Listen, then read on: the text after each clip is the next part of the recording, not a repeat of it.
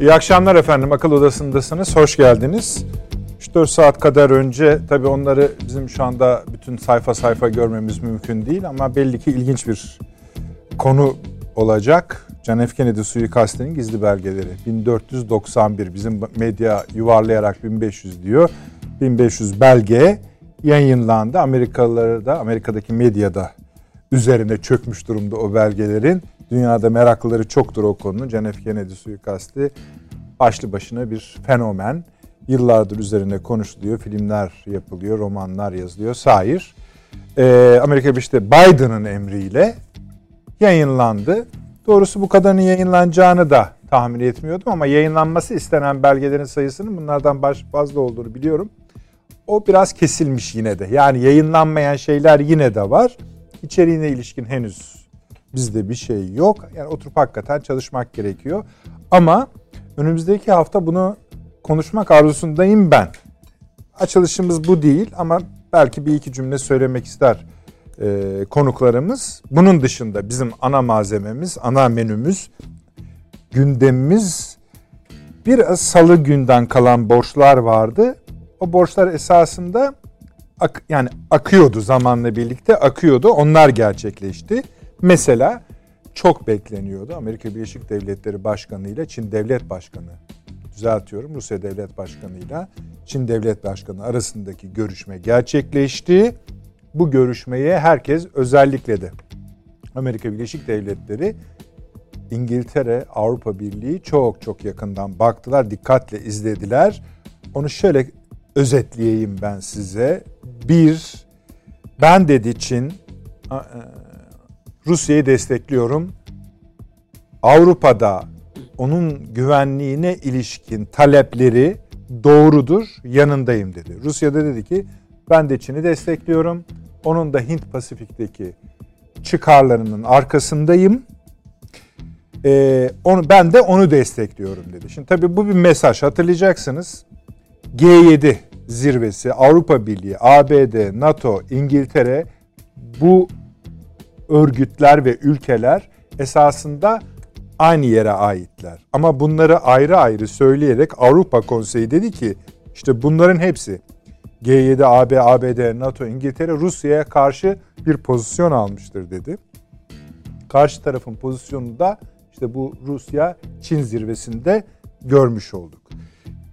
Aynı zamanda Amerika Birleşik Devletleri'nden üst düzey bir Dışişleri Bakanlığı yetkilisi Moskova'ya gitti. Moskova'da o yetkiliye nasıl bir müzakere maddeleri ya da anlaşma paketi olacağını söyleyip eline verdiler, teslim ettiler. Der ki bu konu ciddi bir konu. Siz lafı evirip çeviriyorsunuz ama bu işi biz büyütürüz. Bu konularda anlaşacağız. İlk iki maddesi hala biliniyor. Çatı maddeler bunlar ama mesela şunu diyenler var. Yeni bir Avrupa mimarisinin ilk ayağı atılıyor. Aslında Rusya bunu talep ediyor, bunu istiyor diyorlar. Bu akşam işte bu yeni Avrupa mimarisi nedir? Onu anlamaya çalışacağız. Çünkü e, Avrupa Birliği Genişleme Konseyi bir de Türkiye için bugün açıklama yaptı. Dedi ki e, Avrupa Birliği Türkiye dedi ara mesafesi daha da uzaklaştı. Üzülerek açıklıyoruz. Herhangi bir müzakere başlığı açmayacağız. Çünkü daha da uzaklaştık birbirimizden dedi. Biz de bir şey demedik henüz. E, ama gönlümüzden geçen herhalde herkes biliyor. Bir başka önemli gelişme efendim, ha şunu da ekleyeyim. Avrupa Birliği Dışişleri Bakanları toplandılar. Ve orada Ukrayna, Gürcistan, Moldova'nın batıya ait kurum kuruluşlara ilişkin üyelik taleplerini görüştüler. Ama biz biliyoruz ki bu ülkelerden herhangi birisi, hadi Moldova'yı söylemeyelim, Ukrayna ile Gürcistan'ın ya da ikisinden birisinin NATO, Avrupa Birliği, sair gibi kuruluşlara girmesi demek, hani Zaten kıvılcım bekleniyor. O fitili ateşler Avrupa'da onu biliyoruz. İran üst düzey açıklaması efendim biz dedi bu nükleer anlaşmalar şunlar bunlar iyi. Biz dedi bu Uluslararası Atom Enerjisi Ajansı ile anlaştık. Çok iyi de bir anlaşma yapıldı aramızda dedi. Böylece ABD, İsrail, Avrupa, İran, ABD-İran ilişkilerinde nihayetinde de Ara, e, yani Arap Yarımadası ile İran arasındaki ilişkilerde yeni bir sürece geçilmiş oldu. Bu bambaşka sayfa biraz bahsetmiştik. Bu arada yine hızla devam eden bir başka süreç. Ee, Azerbaycan Ermenistan arasındaki ve doğal olarak Türkiye ile Ermenistan arasındaki de normalleşme hızlanmış durumda. Aliyev ve Paşinyan Moskova'dan sonra Brüksel'de de bir araya geldiler. Avrupa Birliği yetkilileriyle görüştüler. Hatta bir ara Aliyev Macron Paşinyan toplantısı da yapıldı. Ona da değeceğiz efendim. Bizim de tabii normalleşme adımlarımız devam ediyor. Bir özel temsilci Serdar Bey, Serdar Kılıç Bey atandı. Eski Amerika Birleşik Devletleri Büyükelçimiz. O da bu konuya vaziyet etmiş olacak. Devam ediyoruz. Bir Afrika zirvesi var. Şu anda yapılıyor Türkiye'de. Yani bu kadar işin arasında şöyle 80 bakan yani devlet başkanlarını söylemiyorum. 80 yani Afrika ülkelerinden 80 bakan İstanbul'da Türkiye'de Afrika üç, tam ismi de şu. Üçüncü Türkiye Afrika Ortaklık Zirvesi yapılıyor. Bunu da biraz konuşacağız. Elbette başka konularımız var. Avni abi hoş geldiniz. Sayın hoş bulduk. Özgürel Yeni Birlik Gazetesi yazarı. Profesör Doktor Süleyman Seyfi Öğün Hocam İstanbul Ticaret Üniversitesi öğretim üyesi ve Profesör Doktor Taşansı Türker Ankara Üniversitesi öğretim üyesi. Mülkiye'den Taşansı Hocam'ı göreyim arkadaşlar. Görüyorum. Taşansı Hocam iyi akşamlar, hoş geldiniz. İyi akşamlar, saygılar, selamlar efendim herkese. Bizden de selamlar, saygılar. Size hemen geleceğiz hocam. Avni abi yani dediğim gibi ortada bir belge falan yok ama. Yani belge var da, evet. da yani daha çok yeni. Hepsine bakmak mümkün değil. Yani ne oluyor böyle onlarca yıl önceki yani bizde de çok suikast oldu. Küçümsediğim için falan söylemiyorum John F. Kennedy suikastı. Başlı başına bir fenomen dediğim gibi. Ama hani siz ne anlıyorsunuz? E tabi yani dünya siyasetinin en önemli figürlerinden bir tanesi 1960'ların dünyasında. Yani eğer e, o dönemin Amerikan Amerikasını, CIA'nin o dönemdeki gücünü, Sovyetler Birliği ile o döneme ilişkin hesaplaşmaları, çekişmeleri, bütün bunları göz önüne alırsak ve e, Amerikan iç siyasetindeki o işte eşit haklar bildirgesiydi. Değil mi? Esas temel yani sivil haklar yasası kavgası. Yani bu zenci beyaz ayrımını e, özellikle kamu e, hayatında ortadan kaldıracak yasal düzenlemeyi e, yapmak için Kennedy'nin girdiği mücadeleyi filan hepsini göz önüne alırsak onun öldürülmesi olması öldürülmesi çok önemli bir hadiseydi. Rusya bile matem yaptı yani. 63'te. E, ve o Warren komisyonu yani bunu şey yapan zaten Senato komisyonu raporu yani veya belgeleri dediğimizde o, o komisyonun belgeleri esas olarak. Dolayısıyla yani e, öyle meçhul olan bir şey değil. Ee, hani bu belgeler açıklanmadı falan dediğimiz. Belki hepsini bir araya getirip bir e, şey bir analiz yapma imkanına sahip olamıyor insanlar o günden beri. Belki ondan kaynaklanıyor ama e, şöyle söyleyeyim size ya bizim yatsada belgeleri de açıklanmadı esasında. Hmm.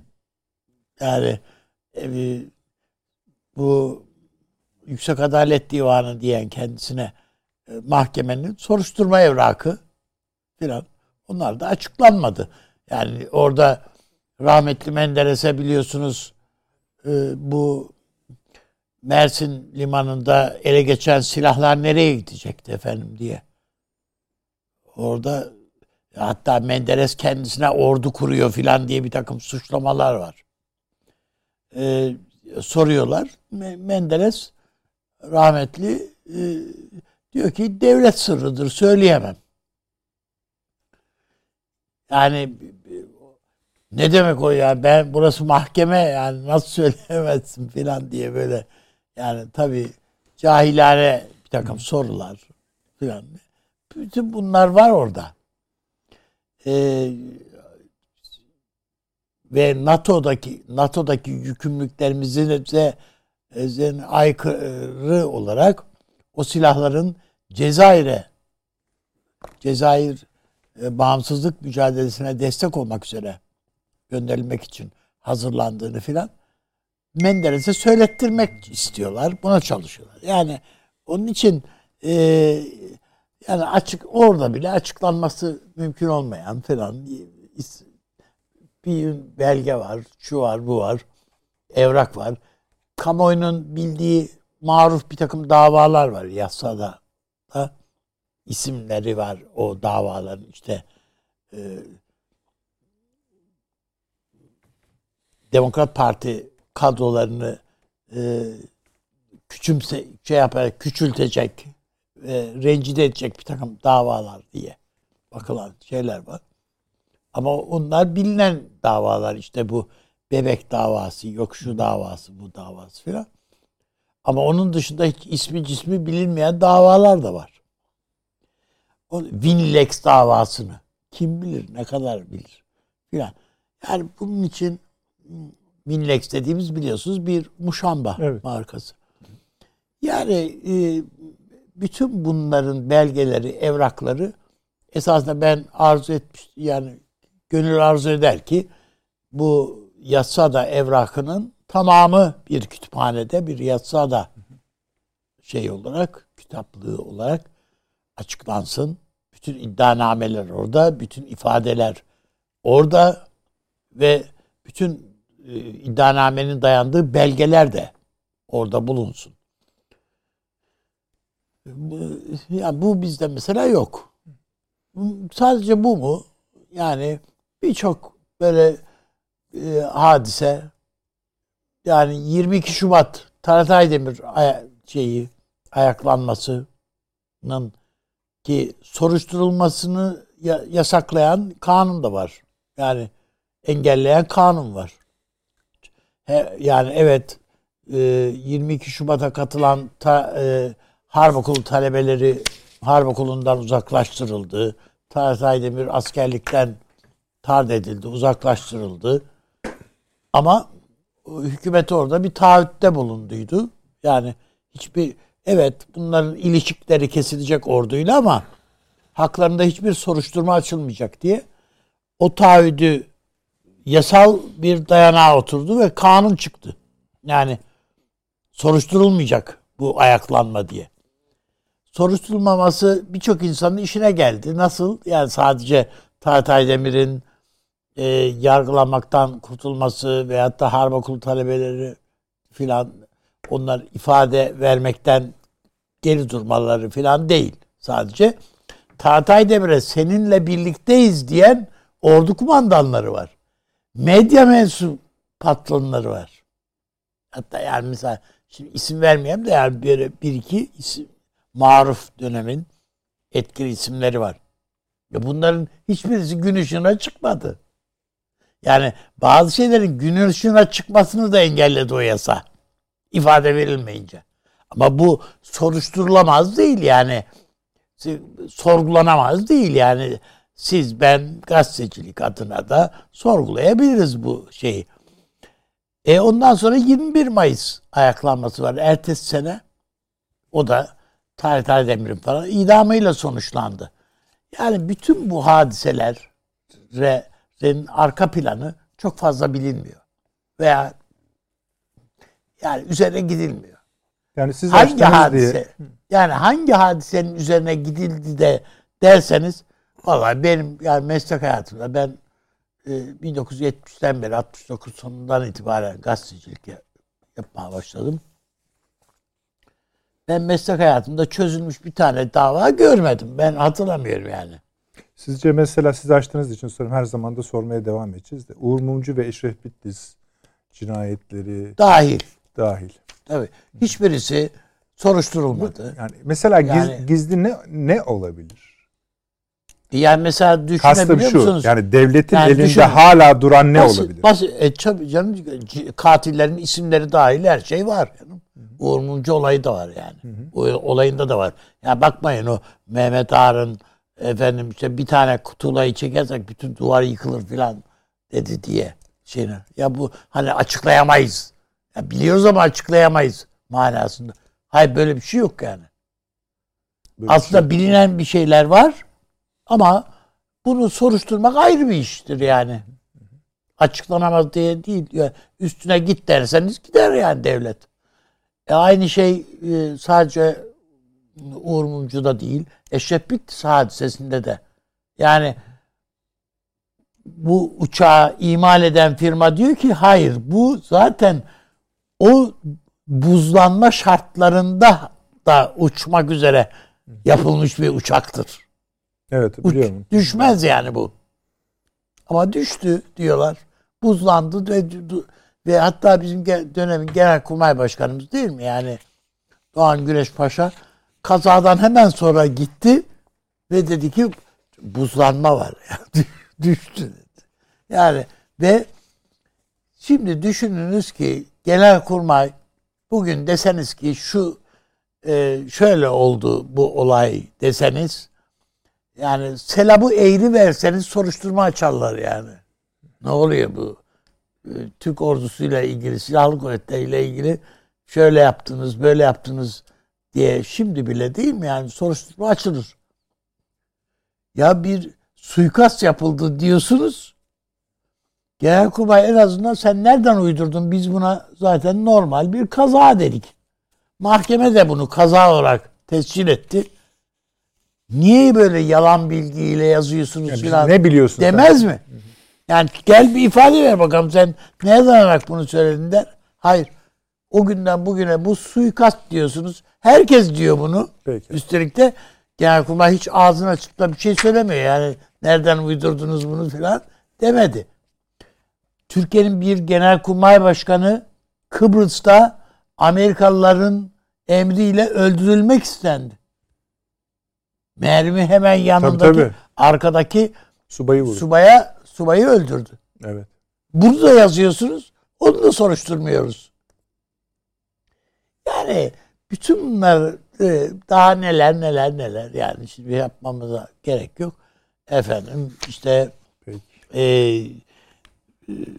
Peki Biden neden Falan. bunu böyle öncelikli olarak ya hayır kamuoyunu tatmin aynı şekilde UFO belgelerini de açıklayabilirdi.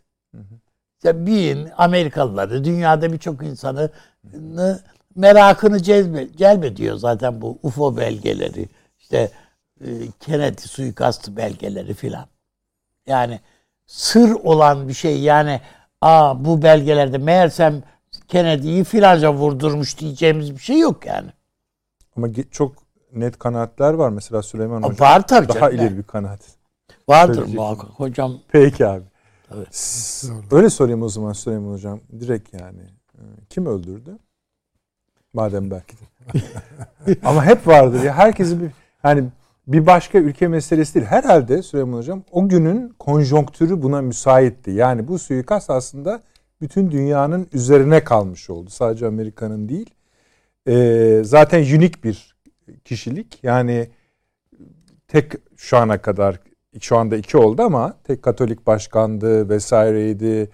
Sonra kardeşi öldürüldü, sonra Oswald öldürüldü. Yani o dönem Amerika'nın böyle bir dönemi.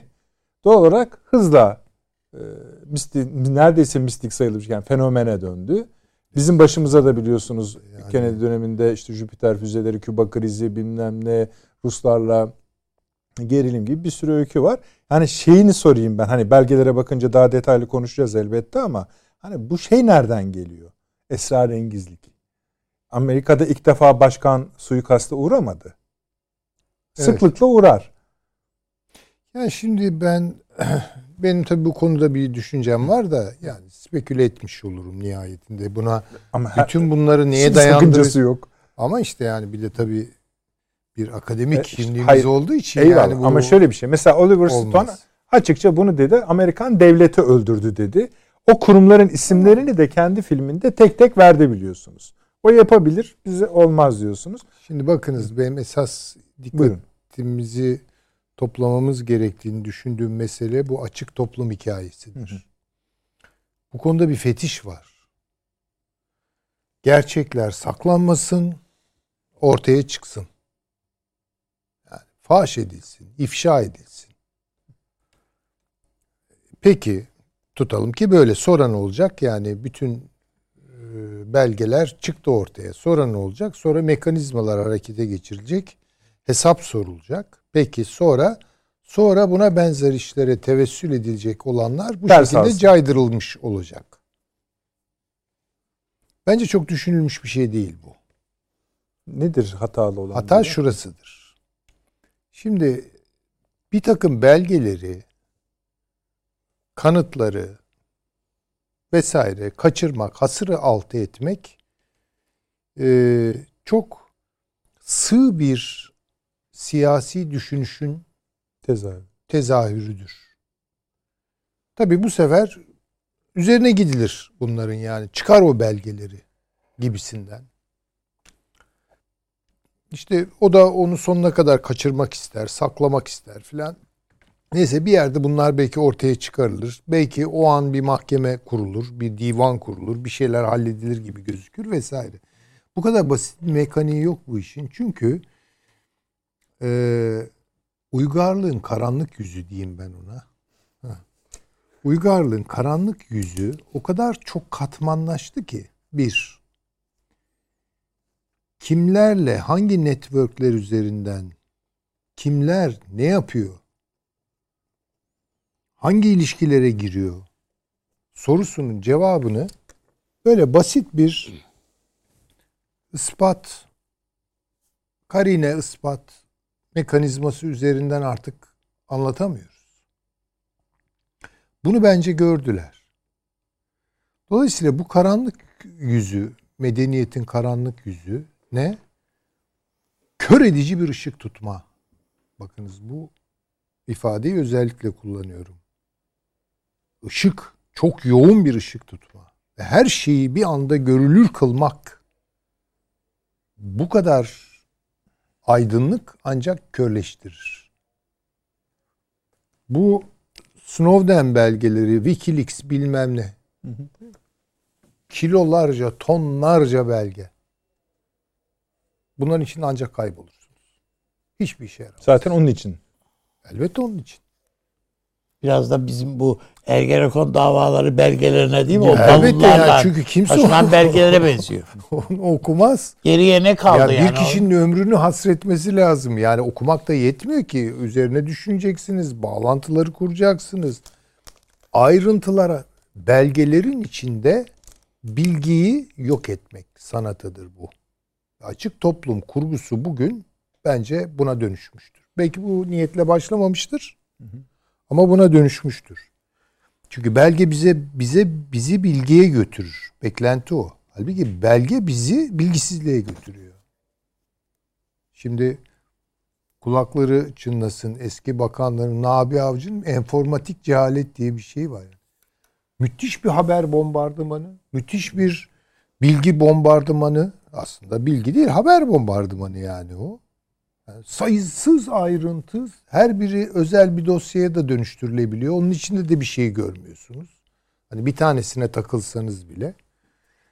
Dolayısıyla burada çok bence tipik bir şey var. Yani bir illüzyon var. Ve bu artık başa gelinmez bir durumda.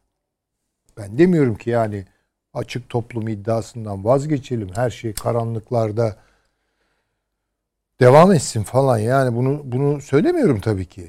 Ama mesele 1970'lerde çek- çekilen Akbaba'nın üç günü Aa. ha, ama işte o kadar basit değil artık mesele. Yani. Değil, evet. Yani, onu Yani şu, yani. onu da söyleyelim izleyicilerimize. Ben çok söylerim o filmi. Evet. Akbaba'nın üç günü çok yani tamam.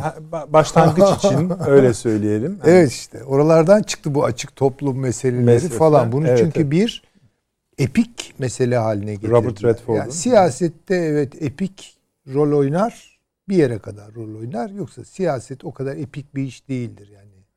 O kadar destani, destansı işler falan değildir. Onun yerine siyasette fantastiktir. Yani fantastik de işte bakın bu Kennedy olayında net olarak onu görüyorsunuz yani.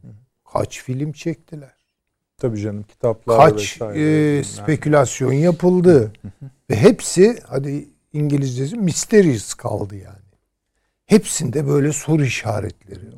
Laf oraya gidiyor. Ha aslında demek ki bu falan. Bu sonra başka bir film. Oliver Stone mu Evet. buyurdunuz? Devleti suçladı. Kaldı işte. Yani. Ne oldu yani? O da bir tür bunun fantastiğini kurmuş oldu zihinlerde ve bu fantastiklerle şu an yüklüyüz. Şerhinize rağmen söyleyeyim ki aralarında o kadar yıl olmasına rağmen, teknoloji farkı olmasına rağmen Akbaba'nın üç günü şeyden iyi bir filmdir. Yani o John F. Kennedy'den iyi bir Muhakkak filmdir. yani ben onun sinematografik değeri üzerine bir şey Ama diyemem te- yani. temel Ama şey o, biz mantık o. meseleleri şimdi öyle göremeyiz yani. İki tane kahraman gazeteci belgeleri çıkarıyor, vatanı kurtarıyor. Böyle bir şey olmuyor yani. Bunu Watergate'de beklemeyelim yani. Bu bu böyle değil. Yani belki 1960'larda işler bu kadar katmanlaşmamıştı ya da medeniyetin karanlık yüzü bu kadar katmanlı belki değildi bilemiyorum yani. Bugünkü kadar olmadığını söyleyebilirim. Uygarlığın karanlık yüzünün bu kadar katmanlı olması aynı zamanda bu işlerin hala süründürülmesinin sebebi. Efendim, Çünkü tabii. açıklanacak şey sadece bir katil değil. Tabii çünkü Yani arkası bakınız, silsile halinde gelecek gelir ama gelmez yani. Ben Hiç Onun kimse için de gelmez, gelmez. Sadece şu o fantastik şeyler üzerinden şartlanmış beyinler. Yani bir, bir Kennedy cinayeti var işte şöyle olmuş Oscar gelmiş orada bir şemsiyeli adam var burada bir bilmem ne var. Zaten fantastik bunlar Umbrella. yani. Şimdi bu fantastiklerin içine gömülmüş bir zihne siz bütün belgeleri çıplaklığıyla koysanız ne yazar yani? Peki. Sadece ona alık alık bakacaktır sadece. Yani onun için e, ben biraz hani bir bir şey oldu. Yani şu, şunu da söyleyip bitireyim. Tabii buyurun. Estağfurullah. Ee, Biden bunu niye yaptı? Bence çok daha ilginç. Yani Kennedy olayını Tamam, çözmekten daha önemli. Ha, düşünebiliriz üzerinde. Hayır. Ben düşünmedim açık söyleyeyim. anladım. Yani şimdi e, Ya buna- bu başkanların böyle ilk gelişte hakikaten Avni Bey'in söylediği şu. e, Obama'nın da ben çok dediğini e, hatırlıyorum. UFO belgelerini. Trump da dedi. Bunlar zaten herhalde kendileri de alamıyorlar Bakınız. Öyle bunlar bir- birer fantastik. Yani bakın şimdi epik fantastik kavgasına dönüşüyor siyaset. Ya böyle bir şey yok siyasetin içinde. Siyaset bence çok daha yani berrak bakıldığı zaman başka şeylere oturtulabilecek ama siyasetin illüzyonları epikle fantastik arasında böyle şey oluyor. Ne diyelim? Salıncaklanıyor. Çetin Altan gibi konuşuyor Öyle evet onun lafıdır. salıncaklanıyor. Şimdi bir kere bu açık toplum her şey ifşa edilsin, bütün ayrıntılar ortaya çıksın. Bence yani aydınlatma üzerinden bir karartmaya dönüşür. Bu diyalektik Boğmaya işler. ya. diyelim, E, boğma tabii ki boğma, kaybolursunuz içinde yani. Boğma. Ve bunun nerede, hangi noktada, ne gibi bir yaptırımı var? Bir kahraman hakim mi gelecek bütün bunları çözecek? Bakın epik bir hikaye gibi anlatıldı temiz eller meselesi. Tabii. Tamam mı? Bakın değil halbuki böyle bir şey yok İtalya'da. Bir şeyler yapıldı. Bir, yerler temizlendi. Ama o ara ne oldu İtalya'da? Daha derin katmanlar nerelerdeydi? Yok Avni Bey'in Yani- o hatırlatması iyi bence. Ergenekon iddianamesinin ya kaç yüz sayfalık Efendim, Kaç iddianamenin yüz değil. Kaç bin. bin sayfalık. Tabii İlk ki. iki sayfasını okuyun zaten öykü nasıl başlıyor. Asıl orada durması gerekiyordu her şeyin. Ama öyle oldu. Her neyse. Bir şey daha ekliyordunuz Süleyman Hocam kesmeyeyim. Ee, yok estağfurullah. tamam. Yani e, şöyle e, insanlar bir şeyler aydınlatılınca çok daha berrak göreceğini filan zannediyor. Halbuki ışık belli bir noktayı geçtikten sonra Kör edicidir. kör edicidir. Peki. Bunu unutmayalım. Taşansı Hocam bu konular biliyorsunuz tadından yenmez. Siz nereden ısırmak isterseniz buyurun. Ya çok önemli bir mevzu e, tabii hani bu e, şey değil dosyaların açılması değil ancak bu hakikat siyaset ilişkisi şimdi şöyle bir yanılgı vardır insanlarda yani e, Süleyman Hoca çok güzel koydu onu ortaya. Hani aydınlanma, ışık, e, bir yere ışık tutulması vesaire onlar illaki gerçekten hakikatin şey diyor ya Weber, Vies gewesen olduğu gibi aktarılmasını mı sağlar gerçekten? Siyasetten bağımsız bir hakikat aktarımı mı vardır? Yoktur. Şöyle söyleyelim yani ortada duran bir hakikat var doğru. Ee, bu bütün bir her şeyi kapsayan bir hakikatten bahsediyoruz. Onun neresine bakılacağı, onun neresinin araştırılacağı bile siyasetin konusudur. Siyasal yönelimlerle belirlenir. Baktığınız kısmına nasıl bakacağınızı da siyaset belirler. Oradan bir bilgi üretirsiniz. Bu bir anlatıdır. O yeniden ürettiğiniz bilginin nasıl yeni bir hakikat, siyasal hakikat yaratacağı da yine siyasetin sahadaki gücüne bağlıdır. Yani nereye eğileceği, nereye büküleceği güç mevzilenmeleriyle alakalı bir şeydir. Şimdi şöyle söyleyeyim hani e, Kennedy suikastı örneğinden açtığınız konudan gidelim. Şimdi e, efendim Oliver Stone diyor ki bunu Amerikan devleti yaptı. Eğer şimdi Amerikan devleti içerisinde güçlü bir e, sivilleşme siyasi hareketi olmazsa, devleti sorgulayacak bir siyasi hareket olmazsa o zaman Oliver Stone'un bu söylemi sadece tek bir şeye yarar. Normalleştirir.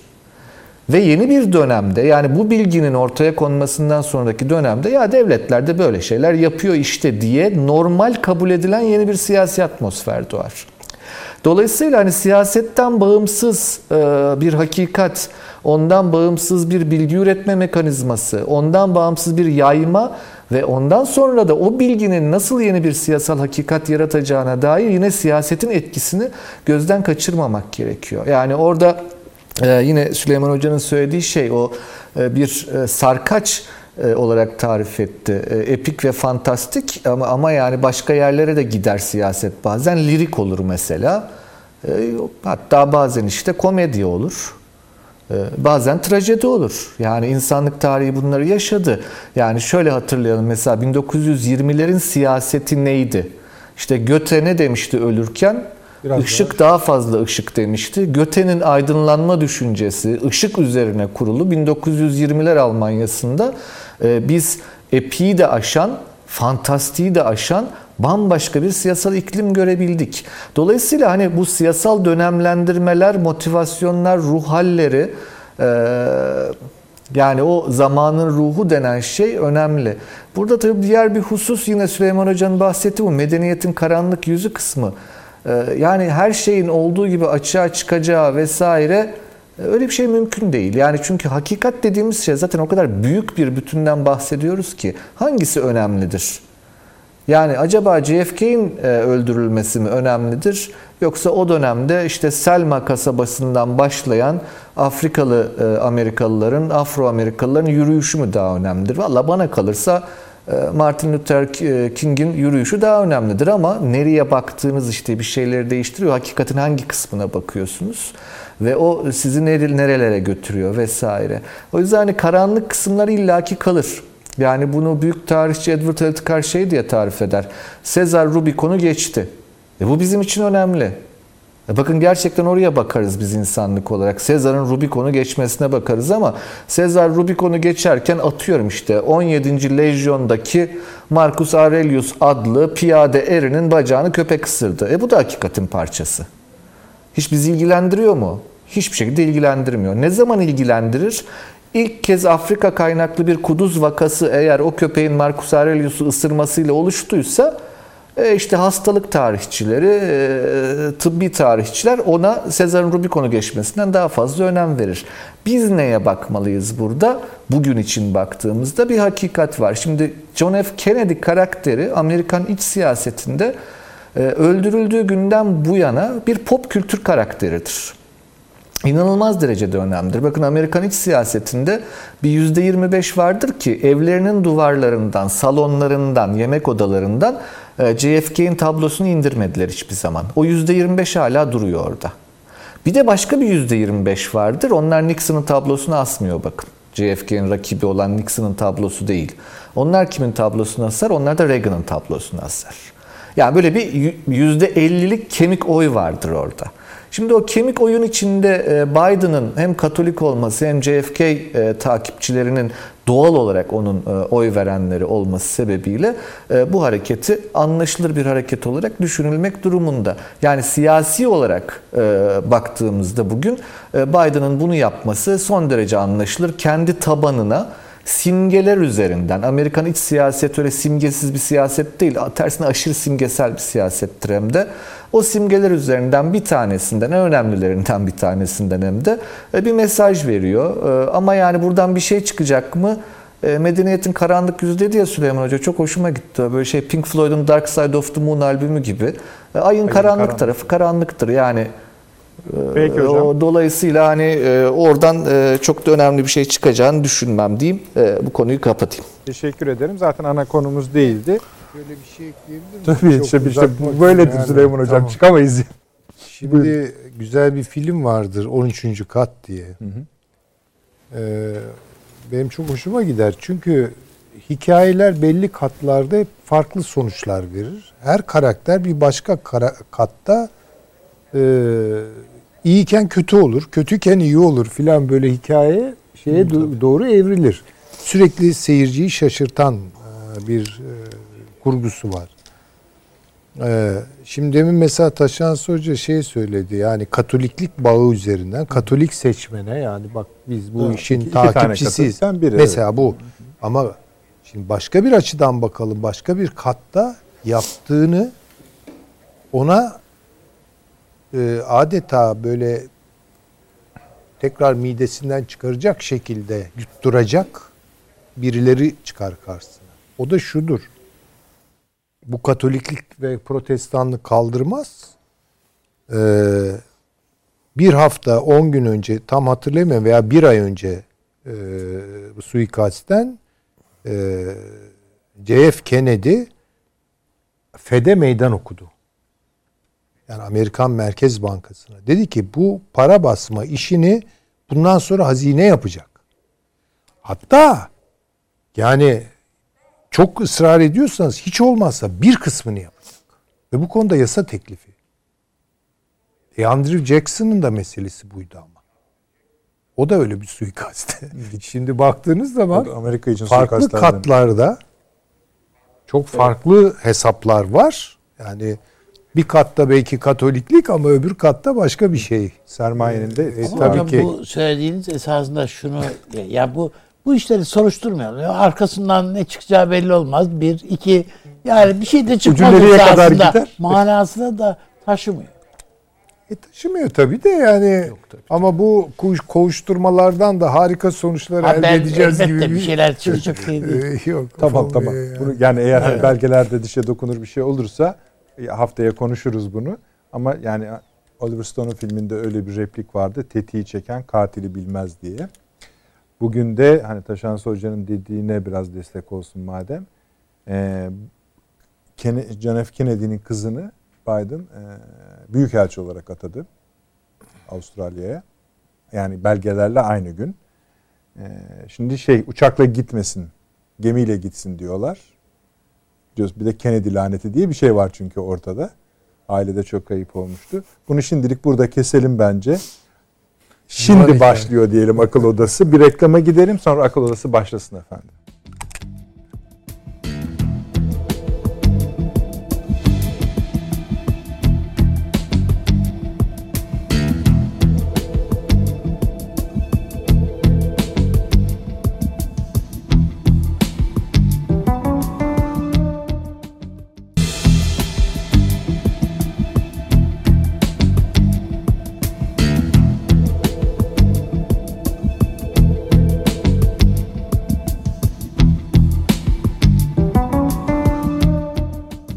Döndük efendim akıl odası devam ediyor.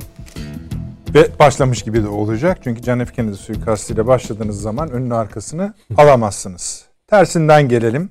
Taşans Hoca'dan Ankara'dan başlayalım. Müsait mi Ankara yoksa Süleyman Hocam'la mı devam edelim? Tamam, tamamdır. Taşans Hocam, e, siz salı günü yoktunuz. Biz biraz onun biraz da değil aslında kapsamlı olarak girişini, gelişmesini yaptık. Rusya Batı Ukrayna merkezli ama özü Rusya Batı gerilimi üzerinden gittikçe yükselen şey devam ediyor ama herkes şu konuda mutabık. Ne Ukrayna'da ne Tayvan'da savaş çıkmaz. Eğer hakikaten öyle bir şey olursa da bu da Amerika için felaket olur. Bu böyle bir genel kabul var. Nedir o genel kabul bilmiyoruz ama hani sonuçları kestirmek açısından. Şimdi bunun üzerine gelen bir nokta var. İkili görüşmeden sonra yani Biden Putin görüşmesinin ardından genel kanaat bu işten kazananın Rusya olduğu yönünde. E, bunu daha böyle hani şovenist ifadelerle söyleyenler de var Batı'da, Batı yazarları içinde. Öyle midir bilmeyiz. Sonra da e, Batı'dan üst üste bütün kurum kuruluşlarından açıklamalar gelmeye devam etti. Rusya'ya direniyoruz, Rusya'ya karşıyız. Buna izin vermeyiz. Delilik yapmasına gerek yok. Hatta bugün NATO Genel Sekreteri dedi ki hiç de öyle bir hava yok dedi bu konuşmadan sonra. Değil askerlerini Rusya çekmek, yığmaya devam ediyor dedi. Hiç de biz böyle bir şey görmüyoruz dedi. Sonra da işte Çin'le Rusya arasındaki görüşme gerçekleşti ve birlikte Batı'ya karşı tam olarak bir duruş sergilediler. Tabii bu şu demek değil. Bu jeopolitik bir duruş. Askeri laf geçmiyor. O ayrı bir konu. Girersiniz girmezsiniz size. Geldiğimiz durum hakikaten bu mudur? Yani budur herhalde aslında Nedret Bey şey e, hani e, anlatmıştık zaten bunları demek hoş değil ama vallahi öyle yani ne de diyoruz ne dediysek işte oluyor daha önce. Şöyle söylemek lazım. Şimdi e, bakın dünyada aynı anda birkaç tane farklı düzlemde rekabet var. Bir tanesi küresel bir rekabet var. Bu küresel rekabetin dışında bölgesel rekabetler var. Bunlar ayrı düzlemler. Onun dışında konu başlıkları olarak farklı rekabetler var. Bazıları ticaret hatlarıyla alakalı. Bu çok önemli. Ben hani mutlaka bahsetmemiz gerektiği kanaatindeyim. Ancak e, bir diğeri de e, ülke sınırlarının güvenliğiyle alakalı. Yani yakın bölgelerdeki etki arayışlarıyla alakalı. Bu e, influence işte yani hangi bölgeler ne kadar etkili olacaktır? Kim onunla alakalı şeyler var, rekabetler var. Şimdi Rusya ile Batı arasındaki rekabete baktığınızda, Ukrayna konusu özelinde baktığınızda aslında pek çok düzlemin ee, Ukrayna konusunda bir e, düğüm halini aldığını tespit etmek mümkün. Şimdi ancak buradaki asıl mevzu yani e, öncelikli mevzu e, Rusya'nın ana kalbi olan, kalpgahı olan Moskova'nın, Petersburg'un bulunduğu, büyük kentlerin bulunduğu Avrupa Rusyası'nın askeri güvenliğine dair Rus askeri elitlerinin kaygıları. Temel mevzu bu. ilk başta görünen mevzu. O da şu demek, e, Belarus ve Ukrayna bir şekilde e, e, Avrupa Rusyası'nın güvenliği için kritik önemde. Yani hatta bugün röportaj vermiş ya da dün Rusya Federasyonu'nun Ankara sefiri o da bunu söylüyor. Yani diyor ki bu ciddi bizim için. Yani oralardaki bir NATO konuşlanması bizim varlık yokluk sebebimiz haline alır. Şimdi Rus elitlerinin bakışı bu. Ee, biliyorsunuz bu 90'da Sovyetler Birliği'nin dağılmasından sonra doğuya doğru yayıldı NATO, genişledi. Nereye kadar genişleyecekti? İşte Ukrayna mevzusu orada düğümleniyor. E daha önce de söyleme şansı buldum. Şimdi e, Ruslar diyorlar ki burası bizim güvenliğimiz için önemli. E, dolayısıyla hani burası NATO'ya girmesin. İyi kardeşim girmesin.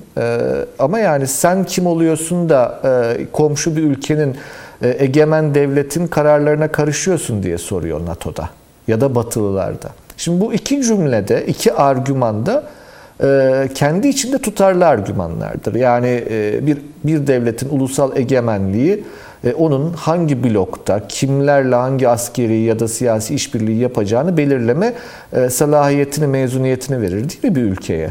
E, bu kendi içinde tutarlı Batılıların söylediği. Rusların da söylediği kendi içinde tutarlı. Biraz önce söylediğim e, siz kardeşim verdiğiniz sözleri tutmadınız. Bu da benim güvenliğimle alakalı. Şimdi e, işin çıktığı nokta buydu. Şimdi orada bir şeyin farkına vardı Putin. Bakın Haziran görüşmesinde Biden-Putin görüşmesinde Putin Biden seçimden önce ne söylediyse Rusya hakkında tam tersi bir izlenim yarattı Putin'de. O da şuydu. E, hatırlayın seçimlerden önce, Amerikan seçimlerinden önce ne diyordu Demokrat Parti? Trump Rusya'nın adamı, e, Rusya'nın çıkarlarına hizmet ediyor. Zaten 4 yıl boyunca da bunu yaptı. Biz geleceğiz demokrasi için e, ve Amerika'nın büyük gücü çerçevesinde Rusya'yı sınırlandıracağız diyorlardı. E, öyle bir şey mi oldu? Öyle bir şey görüyor musunuz? Hiç öyle bir şey olmadı. Evet. Tersine e, gayet de e, bu rapproşman denen e, kelime vardır ya bir yakınlaşma arayışı içine girdiğini gördü Putin Biden'ın. Ne zaman? Haziranda. Haziranda bunu gördükten sonra da e, elinin kuvvetli olduğunu e, teyit ettikten sonra doğru bir analiz yaparak o analizin çerçevesinde hep anlattık bu programda. E, Çin'e karşı Rusya'ya ihtiyacı var çünkü Batı'nın bunu tespit ettiği için Ukrayna konusuna kesin bir çözüm getirmek için harekete geçti. Şimdi burada ilk adımı atan Rusya bu sefer. Ne yaptı? E, sınıra e, birlik yığdı. E, şimdi ne talep ediyor peki Rusya? E, Ukrayna NATO'ya girmesin ve bunun yazılı olarak garanti edilmesini talep ediyorum diyor. Halbuki Edinburgh zirvesinde 2008'de NATO'da Gürcistan'ın ve Ukrayna'nın NATO'ya yakın dönemde alınması karara bağlanmıştı. Şimdi bu karar nasıl geri alınacak? Böyle bir şey mümkün müdür hakikaten? Ama Rus diplomatları şöyle söyleyeyim yani e, hani insan bazen kıskanıyor gerçekten Rusya'nın bu tarz başarılarını. E, elindeki bürokratik mekanizmayı çok iyi kullanan, müktesebatında kesinti yaratmayan bir e, siyasi oyuncu var orada. Ve e, ben hani eminim ki Amerikalılara hangi kapıdan geçeceklerini de gösteriyorlardır. Ne diyor peki şu an? E, bunu nasıl yapıyor? Biz dedi size bir dosya teslim ediyoruz. Görüşülecek konu başlıkları bu dosyanın içinde yani esas ama onun öncesinde şekil de belirliyoruz. Malum işte e, önce şekil gelir biliyorsunuz hukukta. Yani nasıl görüşmeler olacak ve bu görüşmelerde neler görüşülecek? Bizim taleplerimiz nelerdir? Kremlin'den de bir şey sızdırıldı. Şöyle dedi Kremlin, biz yeni bir Avrupa mimarisi öneriyoruz dedi. Şimdi bakın bu, bu aşırı bir cümle. Yani e, şöyle söyleyeyim bugünün Rusyası son derece etkili ama var olan gücünden e, nasıl söyleyeyim böyle zayıf bir vücudu var ama büyük bir kafası var bugünkü Rusya'nın.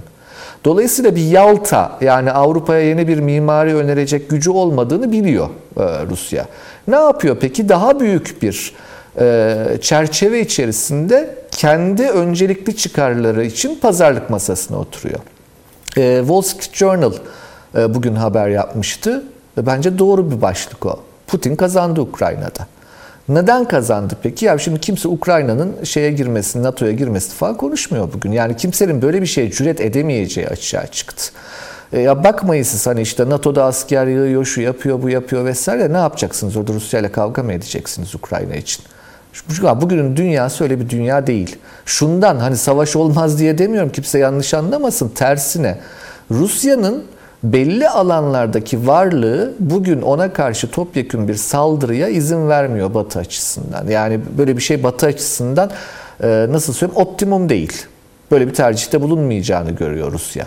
Ben bence de doğru görüyor. Ben de öyle düşünüyorum işin açıkçası ve bu yüzden de pazarlığını yapıyor. Ee, Çin'le yaptığı görüşme bakacak olursanız e, Xi Jinping diye okunuyor herhalde adamın adı. Ee, bu Mao Zedong mu Mao Zedong mu diye kavga ederdi 70'lerde bu Mao'cular biliyorsunuz Türkiye'de. Hatta birbirlerini vuruyorlardı nasıl okunuyor diye. Artık Google var e, sorabilirler.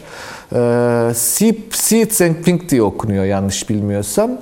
Şimdi bununla Putin'in görüşmesinde baktığınızda ve Putin ciddi anlamda bir nevi böyle Molotov-Ribbentrop paktı gibi e, Batı'yı sıkıştırmak için e, Çin'le olan ilişkilerini çok güzel maniveli olarak kullandığını görüyoruz. E, ben bunu devamlı söylüyorum sizin programınızda. Bir Rusya-Çin bloğu oluşacak Batı'ya karşı imkanı yok, oluşmayacak. Nasıl ki bir Nazi Almanyası Sovyetler Birliği paktı oluşmayacaktıysa ama zamandır mesele. Hep anlatılır ya 41'de şey e, Hitler Rusya'ya panzerlerini gönderdiği anda gece yarısı uyandırmışlar İsmet Paşa'yı. Almanya daldı Sovyetlere diye. Sovyetlere demiyorlar tabii. Onlar akıllı adamlardır. O dönemin şey Türk bürokratları ve siyasileri Rusya'ya diyorlar. Çünkü Sovyetler, Movyetler onlar isimlerdir yani gelir geçer şey gibidir, tiyatrodaki maskeler gibidir yani. Asıl olan Rusya'dır. Yani Almanya Rusya'ya daldı diye haber verildiği zaman gece yarısı pijamalarıyla göbek attığı söylenir İsmet Paşa'nın. Yani bu bekleniyor evet ama ne zaman olacak? Şimdi aynı şekilde Rusya ile Çin'in de bir blok oluşturması söz konusu değil. Ancak ne yapıyor peki bugün ikisi? İkisi de birbiriyle olan ilişkilerini, Batı ile olan ilişkilerini de manivela dengeleyici araç olarak kullanıyorlar ve bunun gayet de farkındalar. O yüzden askeri bir açıklama gelmiyor. O yüzden ne diyor? Senin oradaki e, iddialarını ben tanıyorum. Sen de benim Pasifik'teki iddialarımı tanıyor. E, olur yani şimdilik olur neden olmasın. E, malum e, Ribbentrop-Molotov paktında da Polonya'yı bölüşmüşlerdi ikisi yani Almanya ile Ruslar. Bu işler olur. Zamana bakmak lazım. Ancak bu geçici dönem içerisinde e, ben size söyleyeyim e, Ukrayna konusunda kesinlikle anlaşma olmasını istemeyecek. Bu işin daha da sürmesini daha fazla sürmesini isteyecek en önemli güç, bunu en çok isteyecek güç kimdir diye sorsanız ben size bir adım daha hemen ilk ilk olarak söylerim Çin'dir. Çünkü oradaki gerilimin varlığı Rusya ile Çin ilişkilerinde Rusya'nın Çin'e e, ihtiyacını arttırdığı için Çin de o sırada pazarlıkta elinde e, koparabileceği kadarını koparmak ister. Peki Tayvan konusunun daha fazla ısınmasını kim ister? Bir numara Ruslar ister. Çünkü o da Batı ile yaptığı pazarlıkta e, oradaki gerilimin artmasının kendisini öne, öne çıkaracağının hesabını yapar vesaire gibi işler. Ancak burada baktığınızda dediğim gibi birincisi Rusya'nın kendi e, batı sınırlarında bir buffer zone, bir e, Tampon. tampon bölge, tarafsız bölge yaratma çabası oldu, içinde olduğunu görüyoruz. Yani Belarus'a dokunmayın diyor. Ee, şeye dokunmayın diyor. Ukrayna'ya dokunmayın. Girme buraya. Buraya asker yığma. O zaman çünkü ben de askeri şeye gireceğim. Askeri rekabete gireceğim ve bunu kaldıracak param da yok. Yani o silahlanma yarışı bakmayın şimdi zirkon füzelerinin seri üretimine geçiyor önümüzdeki hafta Rusya. Bu çok ciddi bir şey. Hipersonik füzeleri seri üretmeye başlayacak. Bunlar büyük maliyetler. Yani öyle e, her baba yiğidin harcı değil gerçekten ve Rusya'nın da bunun e, taliplisi olacağı kanaatte değilim. Buraya sürükleyen genelde batıdır Rusya'yı. Silahlanma yarışıyla yıpratacağını biliyor çünkü. E, dolayısıyla orada bir anlaşma olacak.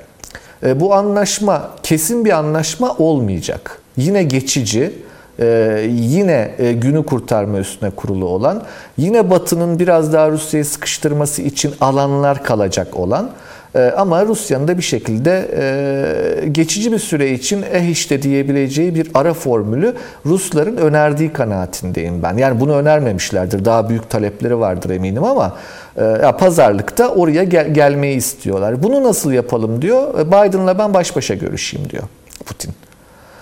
Yani Amerika ile muhatap oluyorum diyor. Ben de Ukrayna benim muhatabım değil. Yani öyle bir şey kabul etmiyorum diyor. E bizden de biliyorsunuz işte Rusya ile Ukrayna arasında ara buluculuk yapalım gibi teklifler geldi. Doğrudan doğruya reddediyorlar. Çünkü bizim muhatabımız değil diyor adam. Öyle bir sorunum yok benim diyor. Benim sorunum Batı'yla diyor. Ukrayna'yı bir e, nasıl söyleyeyim siyasi otorite olarak bile kabul etmiyor. Hani bunun e, kültürel köklerine bakacak olursanız efendim Kiev işte ilk Rus devletidir. Bizim Osmanlı vesikalarında bile biliyorsunuz Rus diye kime denir? Ukraynalılara denir. Ruslara ne diyoruz? Moskov diyoruz. Çünkü yani ilk Rus devleti orada kuruldu. Kiev'de, Ukrayna'da kuruldu gerçekten. E, öbürleri Moskov'tur yani. Dolayısıyla böyle bir tarihsel şey var. E, Slav nüfusa ihtiyacı olduğunu hep söylüyoruz. E, artı aynı şekilde e, bu söylediğim gibi e, askeri güvenlik stratejisi anlamında bazı şeyler. Ama bunun yanında başka bir şey var. O ana hat yani Amerika-Çin kapışmasında Rusya kendisini nerede konumlandıracak? Bir. İkincisi, bakın bu çok önemli bir şey, ticaret hatları. Ticaret hatları konusunda Ukrayna'yı, Belarus'u kaybeden Rusya sıkışır. Bunu istemiyor. Şimdi nasıl söyleyeyim size bunun önemini nasıl anlatayım? Biz yıllardan beri sizin programımızda şunu konuşuyoruz. Orta kuşak teknik adı. Biz Turan kuşağı diyelim dedik. Türkistan kuşağı diyelim dedik. Böyle bir kuşak var ticaret hattı. İşte Çin'in inisiyatifi kemer yol vesaire. E şimdi Avrupa Birliği yeni bir inisiyatif e, icat etti. Ne diyor? Küresel geçit yolu. Bakın hep ticaret hatları bunlar.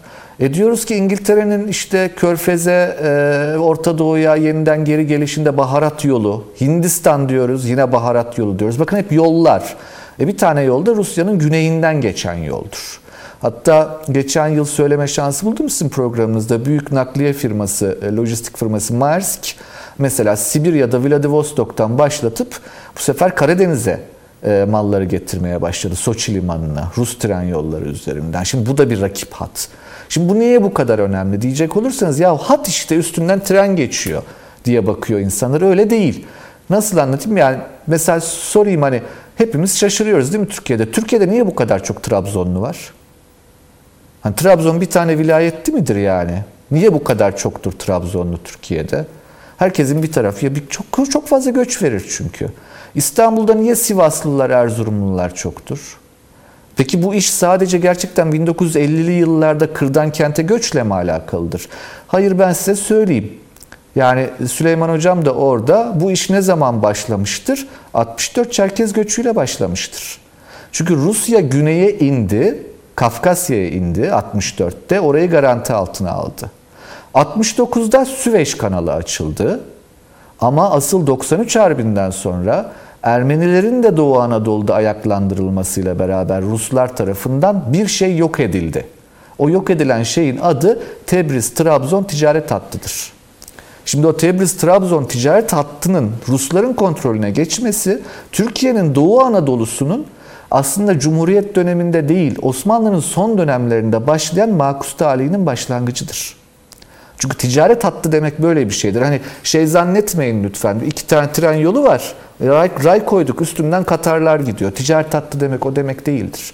Etrafına zenginlik Hocam, kazandırır. zamanı hatırlatayım. Hani işte Brodel'in e, Akdeniz'ini okuyun.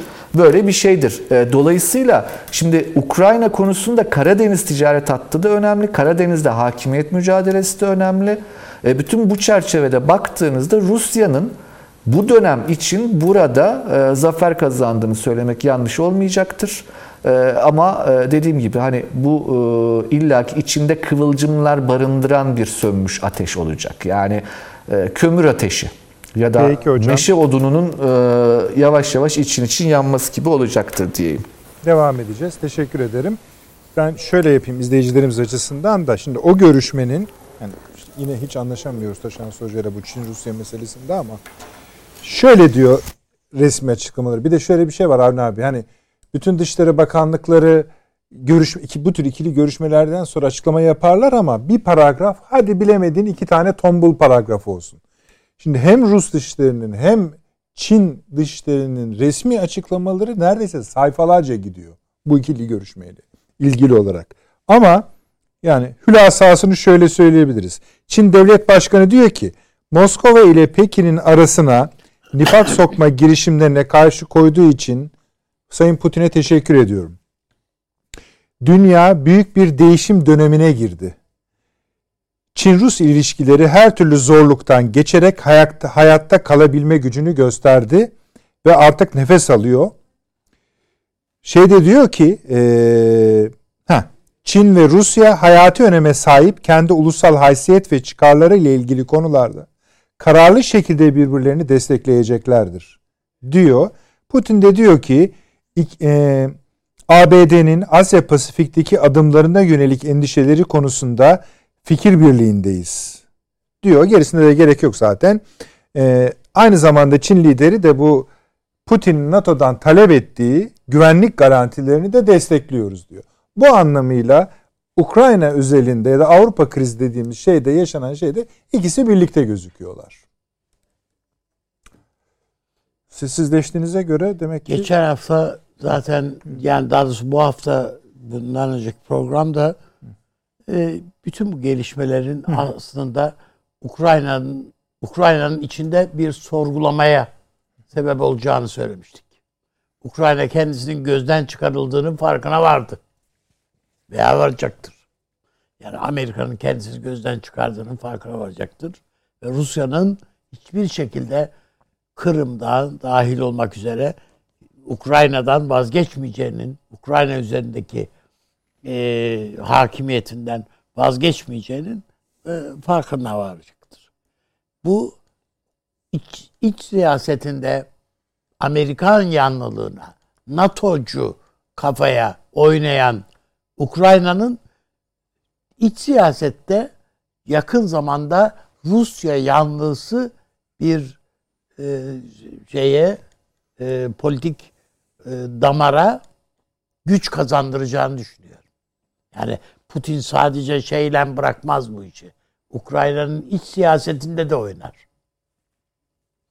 Dolayısıyla ben e, gelişmenin öyle cereyan edeceğini ve e, yani burada Amerika'ya açıkça sana burada ekmek yok diyeceklerini düşünüyorum. Hı hı.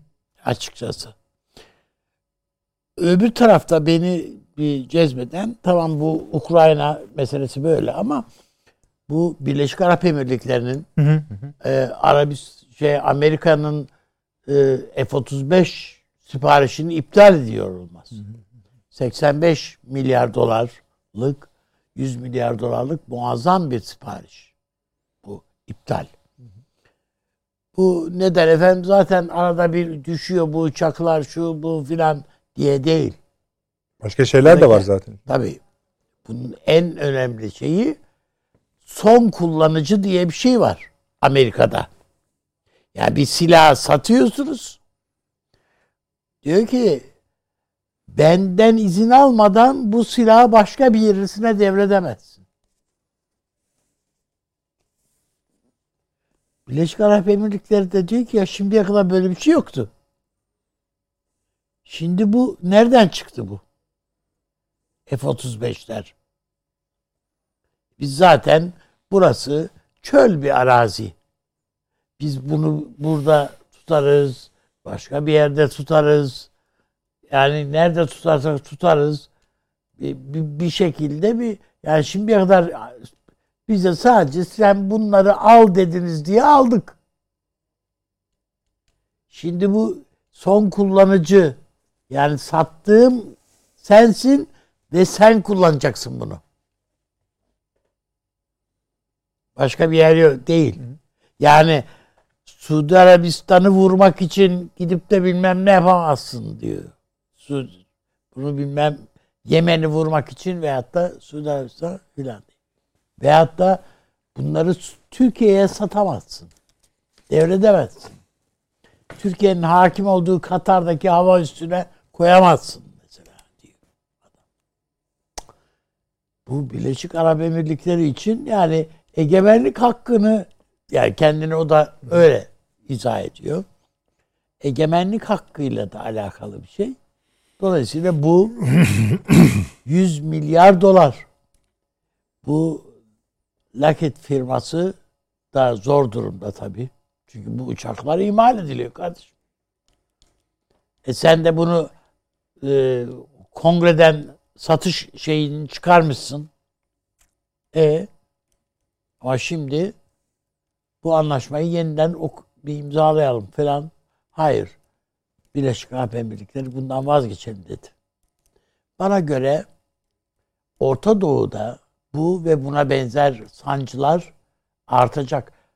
Yani Amerika bastırdı, Suudi Arabistan'a bilmem neler sattı. Değil mi? Yakın zamanda bu Trump e, geldiğinde bir, en az 100-200 milyar dolarlık satış yaptı.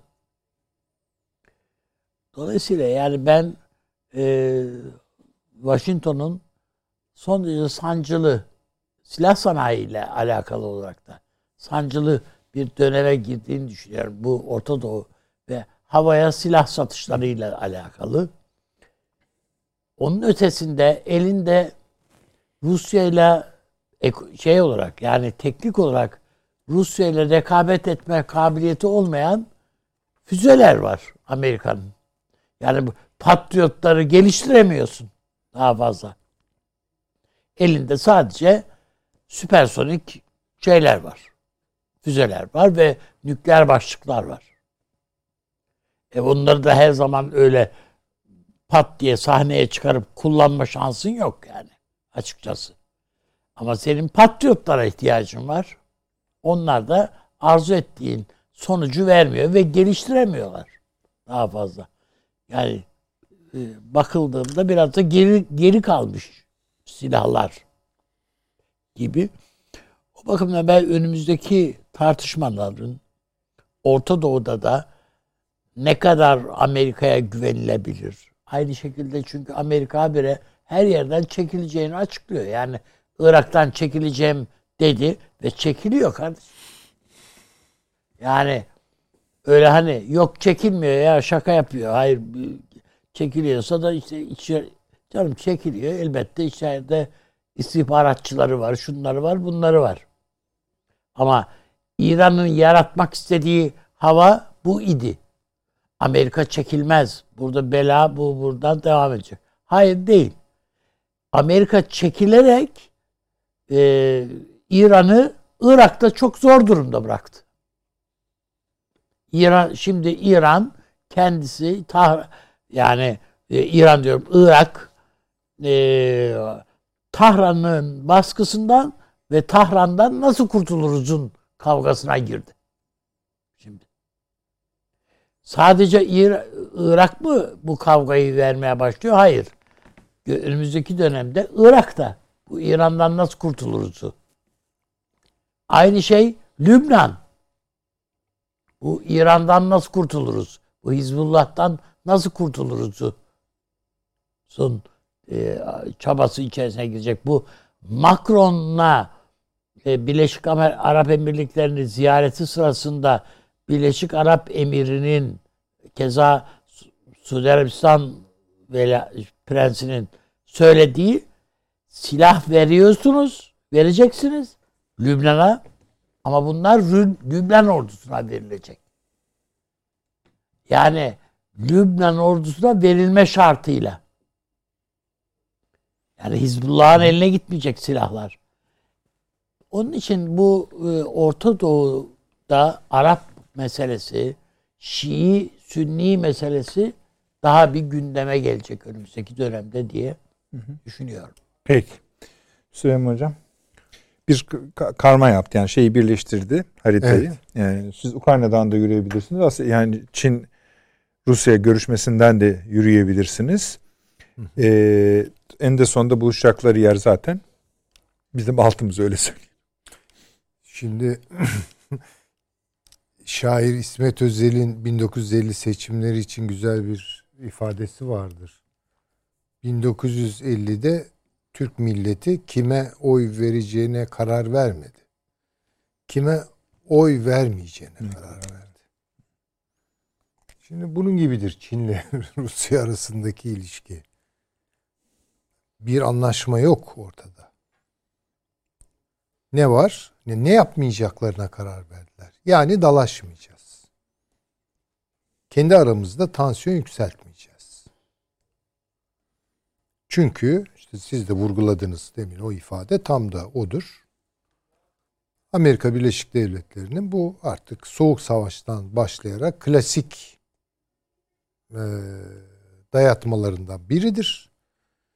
E, Çin'le Rusya'nın Sovyet Rusya'nın arasını açtılar ve bunun da ekmeğini, kadayıfını, her şeyini yediler yani. Bir daha bu oyuna gelmeyeceğiz diyorlar. Hı hı. Ee, peki bunun pratik sonucu ne olabilir? Yani Putin'le Pink görüştüler. İşte karşılıklı birçok açıklama vesaire. Şimdi bu Amerika Birleşik Devletleri'ni mesela Avrupa-Rusya ilişkileri açısından titreten bir sonuç mudur? Bence hiç değildir. Peki. Yani Amerika Birleşik Devletleri aşama aşama oradaki tansiyonu yükseltecektir. Düşürecek, tekrar yükseltecek. Bu Rusya'yı yormaya matuf, Avrupa-Rusya ilişkilerini de gerilimli tutmaya matuf bir siyaset. Zaten hedefi o kadar olduğu için diyor. Tabii ki, tabii ki. Ama şimdi Taşansı Hoca demin çok doğru bir şey söyledi. Rusya'yı koşturuyorlar. Şimdi Rusya'da akıllı bir atlet gibi bu enerjisinin nerede başlayıp nerede bittiğini gayet iyi biliyor. Daha az yorulacağı şekilde koşmanın yollarını arıyor.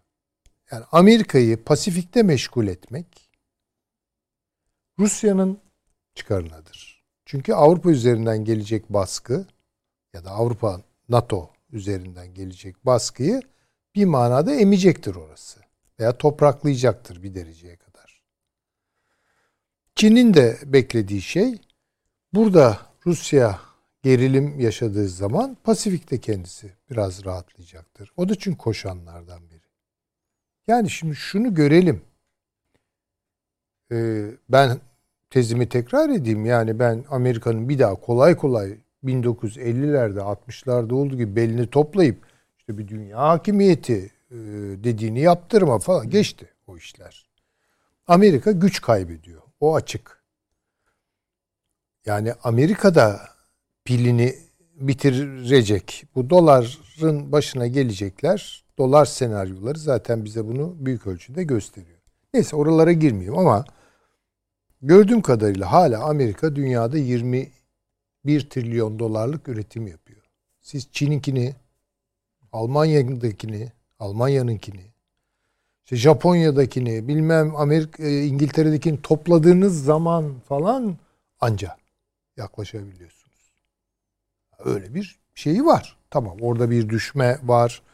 Problemleri var ayrıca. Başa gelemeyeceği problemler var ayrıca. Bunları konuşuruz. Ama hala herkesi koşturabiliyor. Yani şimdi bunu görelim. Çin'i Pasifik'te bunaltıyor. Rusya'yı e, Avrasya'da bunaltıyor.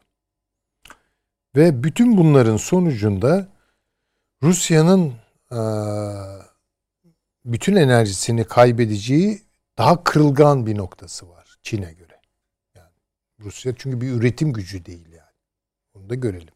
Bir askeri güç, bir enerji e, kaynağı olmanın getirdiği bir yüklediği bir güç var.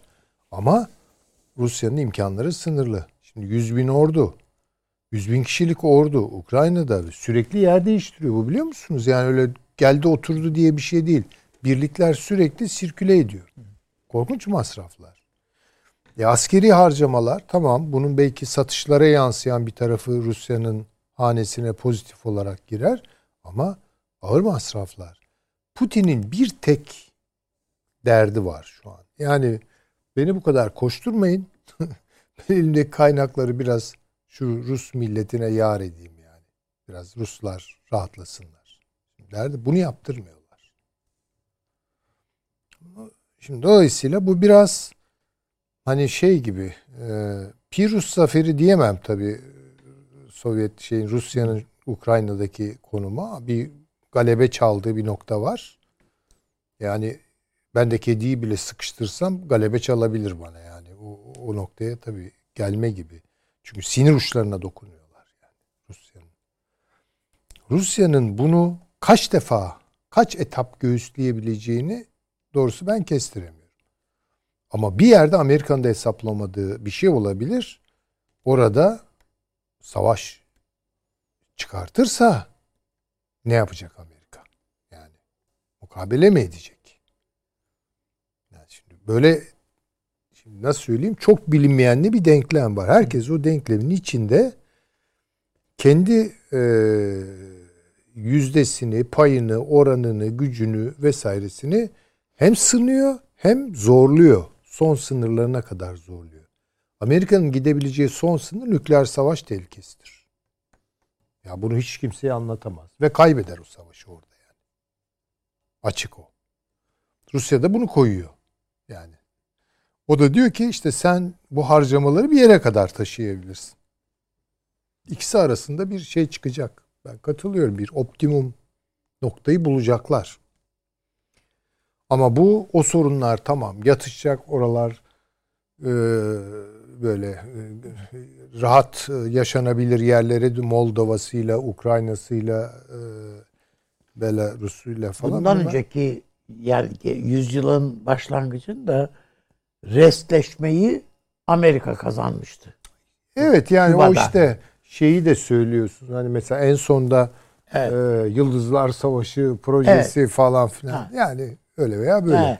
Ama Şimdi bundan sonra kimi kazanacağı bu, bu bir de Putin daha böyle rövanşist bakan bir adam. Yani bundan sonrakini kimin İşte kazanacağı belli değil yani. yani rövanşist olduğunu e, Bosna Hersek'teki Evet. şeyden anladık yani.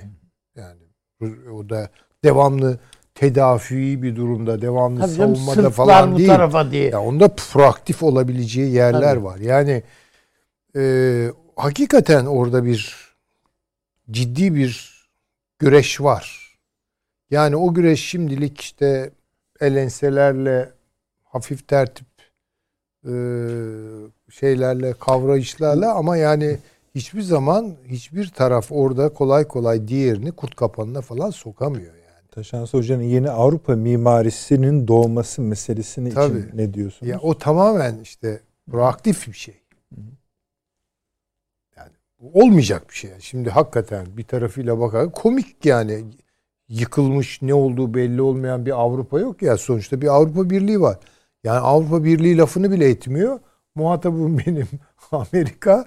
Yani ben Avrupa Birliği otoritelerinin falan isyan etmesi lazım yani. Bana sormadan nasıl Avrupa mimarisi, neyi konu, kimle konuşuyorsun? Benle olmadıktan sonra falan demesi lazım. Tabii Avrupa Birliği de o durumda değil. Yani Avrupa Birliği'nde başka sorunları var. Demek istediğim orada bir ya bir kazaya dönüştürerek yani inisiyatiflerin dışına çıkartıp bu işi kontrol dışı daha doğrusu bir noktaya sürüklerlerse orada her şey olur.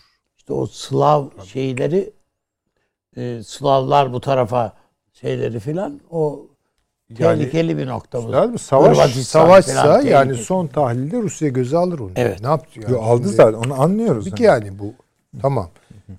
Ee, ama tabii şimdi savaş noktasına gelindiği zaman Amerika hemen geri çekiliyor. Değil mi yani? Tabii. Rusya'yı harcadıklarıyla bırakıyor orada. Bunu şimdi bir kere daha yapar. Bir kere daha e, Rusya tabii kaynaklar ona göre yani. Ama işte bu plan meselesinde yani bunu kağıda dökeceğiz arkadaş meselesinde Rusya kendisi üstlerine gidiyor. Tamam işte yani bunları deneyecek tabii ki. Ama bu en azından bunu yönetilebilir kılmaya çalışıyor Rusya. Onu anlıyorum ben tabii. Ama ben şunu söyleyeyim. İkinci de Rusya girer Ukra- Ukrayna'ya ben söyleyeyim. İkinci de. İkinci tırmanmada. Hı hı. Yani Çünkü şimdi- zaten üçüncüsüne ha, derman girer meselesi. yani. evet. Evet, tamam işte bu, bu da yani sonuçta köşeye sıkıştırılanın kendine göre avantajları oluşur. Şimdi Sıkıştırana göre. Hı hı. Değil mi? bu e, hani G7, AB, ABD, NATO, İngiltere yani bu bir- birbirinin içine geçmiş şeyler de bunu bir meydan okuma o şeyi olarak hani safı olarak Rusya'nın önüne koydular. Resmi olarak koydular. Şimdi bunlar zaten aşağı yukarı aynı ekip. Siz yani şunu söylemek istemiyorum ama Amerika Birleşik Devletleri, Rusya ve Çin ilişkisi askeri bir şeye dayansın dayanmasın jeopolitik ittifak yani çıkarlara yani duruma göre konjonktürel olarak omuz verme olarak tarif ediyorsunuz. Buna bu haliyle hatta belki iyi haliyle de niteliksel olarak dayanabileceğini ben düşünmüyorum Amerika Birleşik Devletleri'nin. Yani şeyden başlayarak Baltık'tan Japonya'ya kadar bir tam dünyayı yırtan bir çember varsa bu çemberin tamamında gerileme ihtimalini ben çok yüksek görüyorum. Amerika bir evet, evet. Ee, nereye kadar gerile, gerileyeceğini zaten ortaya koydu o Amerika. Yani Baltık'tan e, Girit'e uzanan işte o hat Birinci bölüm. Hı hı. bunun gerisine gitmez Amerika gider mi yani? Cedi Ağaç'ta bitirdi diyorsunuz. Tabii koydu yani orada çizgiyi. Ama mesela Asya'dan çekildi.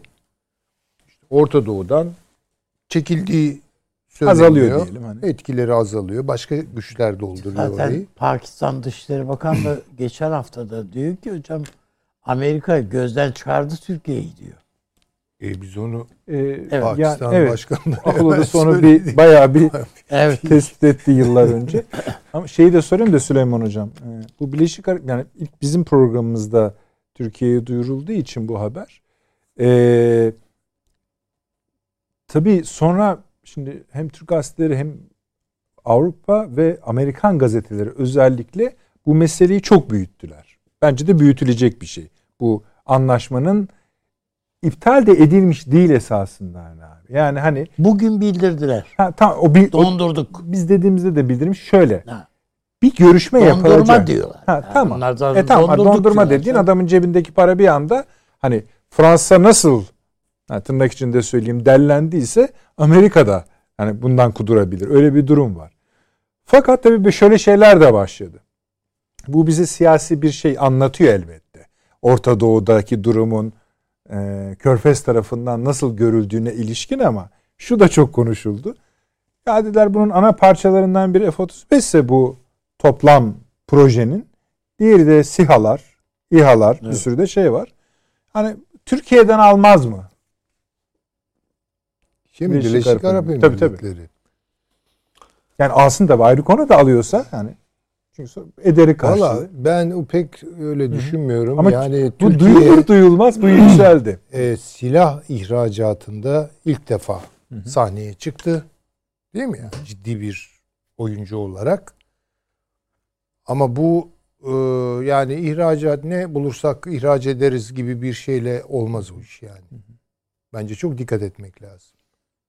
Ya bu işi hakikaten kontrol edecek, denetleyecek, kime Ha, hangi satarsınız da koşulda- her şeyi verilmez diyorsunuz. Onu anlıyorum değil mi? Elbette Ha. tabii yani. Ve de herkese satılmaz. Yani şimdi Yani belki o şey değildir hani O böyle her, her iş model değil yani, yani. model modeldir yani. ne bileyim hani lalettayn bir malı ihraç etmek gibi bir şey değil silah sanayinin ihracatı. Öyle bakmayalım. Hani müşterilerimiz artıyor. Herkese siyah satıyoruz ne güzel. Sakın ha öyle düşünmeyelim yani. Bu iyi bir yol değil.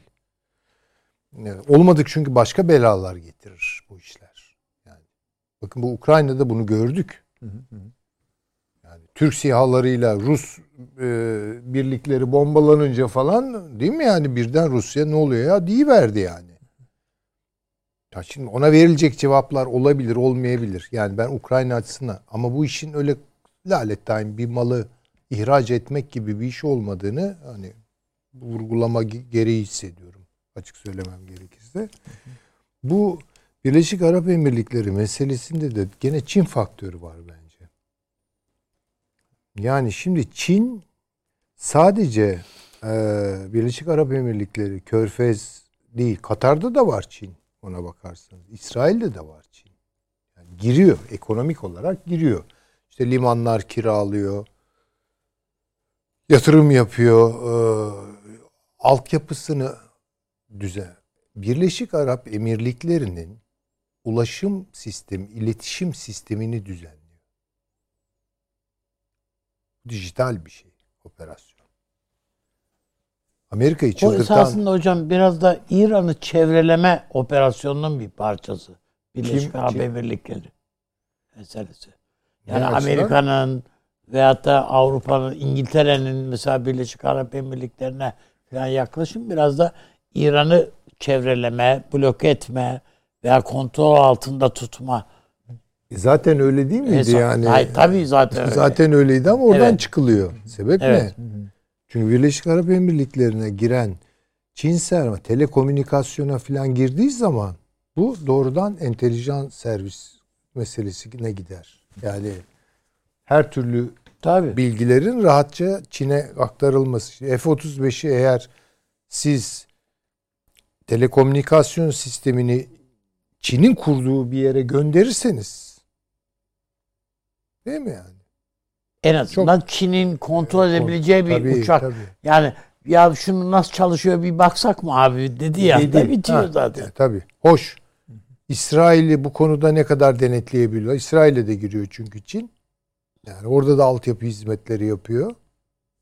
Değil mi yani baktığınız zaman? Ama belki İsrail'e bir şey söyleyemediler o an için de şimdi acısı Hocam mesela Birleşik bir Arap Emirlikleri'nden mi bir çıkarıyorlar? F-35 düşüyor. Düştü diyorlar değil mi? Düştü zaten evet. Düştü.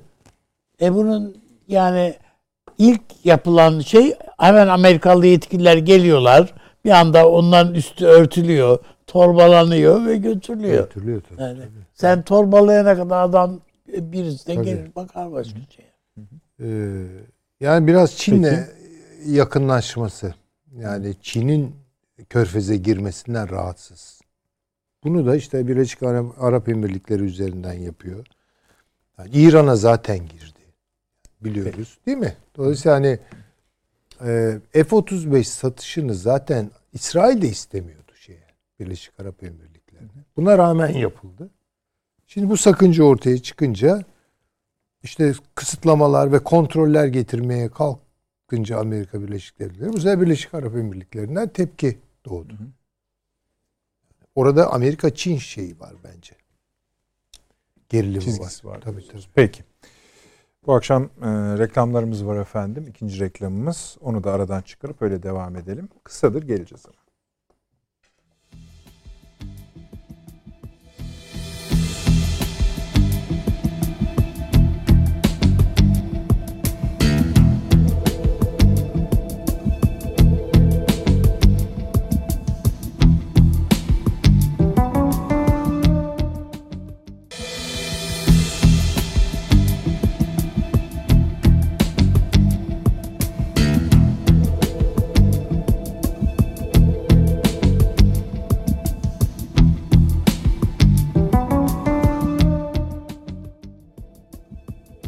Döndük efendim. Ak- Akıl Odası devam ediyor. Süleyman Hocam İran'a geçelim mi? Aslında şöyle yapalım hatta. İran'ı biraz erteleyelim. Şu Azerbaycan Ermenistan meselesine bakalım. Nesine bakacağız? Denirse şu. e, bu Avrupa seyahati Öyle söyleyelim. Aslında hepsinin görüşmeleriyle devam etti. Yani ciddi ciddi bayağı orada gö- özel görüşmeler yaptılar hem Paşinyan hem. Ama e, galiba bizim de tam takip etmediğimiz, tabii devlet elbette biliyordur ama galiba Azerbaycan'ın Avrupa'daki etkisi bayağı iyiymiş. Yani Elbette. kendi özel etkisi bayağı iyiymiş. Tabii, tabii. Siz öyle bir şey gözlemlediniz mi? Ben tam da onu gözlemledim. Çünkü e, hani bu kelimeleri bugünlerde sık telaffuz ediyoruz ama e, tam bir Azerbaycan şovu oldu. Ziyaret. Tabii. Yani Avrupa indinde Azerbaycan'ın Ermenistan'ın birkaç kat üstünde kale alındığını, dikkate alındığını ve e, kabul edildiğini gösterdi. Bu sadece Avrupa Birliği açısından değil, onu da yansıtıyor aslında da NATO üzerinden de. Çünkü biliyorsunuz Azerbaycan'ın bir özel statüsü var NATO Evet. indinde. Ee, ve bu vurgulandı benim gördüğüm kadarıyla ve çok e, hürmetkar ifadelerle vurgulandı. Ee, Azerbaycan'ın Avrupa için ne kadar önemli olduğu özellikle petrol, doğalgaz işte o Hocam, Hatlar, bu Bakü, İngiltere Ceyhan- etkisi, İngiltere etkisi var bir de tabii. Tabii ki var ama yani Avrupa Av- Belçika'da konuşuluyor bunlar ve NATO üzerinden konuşuluyor. Bu Avrupa'ya da aslında Münhasıran Macron'la ayrıca toplantılar yapılıyor. tabii Yani tabii hani hayırdır deseniz işte demek sizin dediklerinizden belki de çıkacak İngiltere. ha tabii Ha, yani. onu zaten söylüyoruz. Yani İngiltere'nin ağırlığı var Kafkasya'da. Bunu dikkate alalım. Ee, hem de çok köklü ve eski bir bağ üzerinden var. Azerbaycan nefti üzerinden. Ee, ve bence çok harika bir diplomatik e, başarıyla döndü Aliyev. Yani bunu kabul ediyor ve daha ötesi hala Ermenilerin kafasında işte Fransa gelsin destek olsun. Yani Şimdi konuşuyoruz. Sıkıştı tabii Ermenistan. Bir çıkış yolu arıyor. İşte Rusya Hala bastırıyor. Macron'dan destek Heh, bekliyor. hala canım. hala Tabii. onu Onlar da bekliyor. söylüyorlar ama hani yapabilirlikleri ayrı bir şey de diyor ki asla diyor şeyi terk etmeyeceğiz Ermenistan'ı biz. Tabii. Ya zaten o böyle dediğine yani. göre ters mefhumu muhalifinden gitseler iyi o canım ederler yani. sizi diyor adam ya. Tabii. Onu kibarca o şekilde ifade ediyor. Ee, ben çok başarılı buldum ve hakikaten tatmin oldum. Ee, yani bir de jest yaptı biliyorsunuz Aliyev. Ya dedi bu enerji ihtiyacınız artıyor. Biz elimizden geleni Avrupa'yı hiçbir zaman e, Evet. üşütmeyiz, Soğukta bırakmayız. soğukta bırakmayız falan laflar etti. Yani e, ve bir şey diyemediler tabii. E, gördüğüm kadarıyla işte Rusya'yı da onurlandırdı. Yani tabii dedi bu işte birinci mes şey Rusya'dır. Yani tedarikçi. Biz onunla rekabet etmek babından söylemiyoruz bunu ama biz İyi de Avrupa'ya göstermek göstermek falan de- deyip yani hakikaten çok Peki. hoş oldu. Ben benim hoşuma Beğendiniz. gitti. Ben beğendim Bakalım. e, açıklamaları. Siz bu İngiltere işi neresine eklediniz? Ben özellikle e, yani e, Azerbaycan siyasetinde yani e, Aliyev'i de iyi, bugüne kadar e, takip edebilmiş olduğumu düşünüyorum. E, İngiltere ile e, bakmaz yani Avrupa Birliği'nden çıktıydı, şuydu buydu falan diye. Çünkü bir şey olarak e, bir gelenek olarak neredeyse Kafkasya'da İngiltere'nin bir ağırlığı var öteden beri.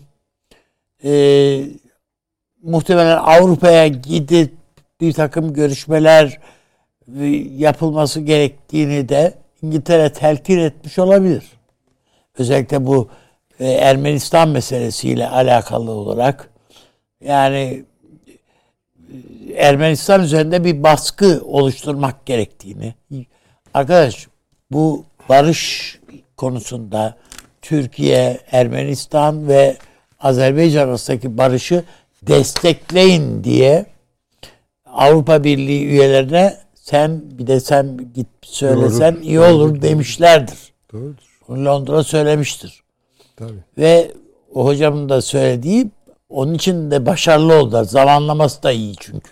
Ya bir de çok Ziyaret. iyi bir diplomatik şeye tecrübeye sahip olmuş. Yani ben bazı görüntüleri falan izlediğim zaman Aliyev hakikaten yani ağırlığı olan bir lider. Evet öyle. Öyle yani laletten bir sorunun bir parçası olan bir lider falan öyle değil yani. Hakikaten doldurmaya başladı bazı şeyleri. Ve de öyle hani er, mesela Türk e, Azerbaycan'da yaptığı konuşmalarda filan ne oldu e, Peş, Paşinyan filan diyor Ay, filan. o tabii Ama.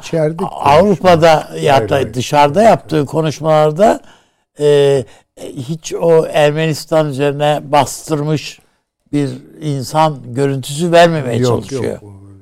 Bence Peki, gayet bakalım. iyi, Taşan, iyi yönetti yani. Taşans Hoca da o kadar Evet.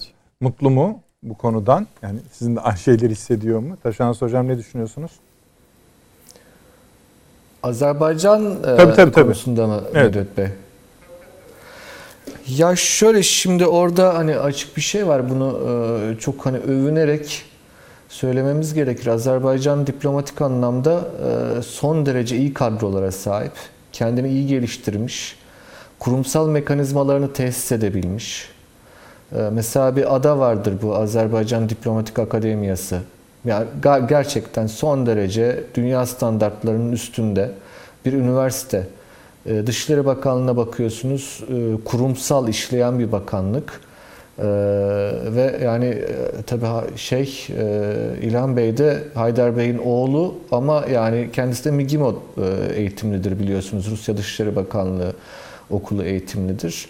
Ama orada bir geleneğin kendisini yeniden geliştirdiğini, zenginleştirdiğini, batılı eğitim kurumlarıyla, batılı formlarla da tanışarak e, bir ayağı Sovyet geçmişinde, e, bir ayağı e, bugünün batısında son derece başarılı işler çıkardığını söylemek mümkün. Şimdi bu şu an Azerbaycan'ın DC'deki büyükelçisi oldu. Oraya gitmeden önce de bizim Ankara'daki Azerbaycan büyükelçisiydi mesela Hazar Bey.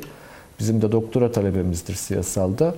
Yani e, çok e, başarılı bulduğumu söylemek isterim. Hani bakınca şeyi görüyorsunuz. Bir e, diplomatik kapasite var ama bu hani bireyler değil tabii ki burada mevzu. Hani diplomasi çünkü bireylerin yürüttüğü bir iş değildir. Eninde sonunda bireyler yürütür ama onun arkasında bir kurumsal yapı, bir strateji e, ve e, hep söylüyorum sizin programınızda inceliklere önem veren dünyayı tanıyan, onun öncesinde de bunu yapabilmek için strateji belirleyen bir e, kafa yapısı. E, Şimdi Azerbaycan'da bunların olduğunu görmek, hani bir Türk olarak e, hepimiz çok gururlandırıyor gerçekten.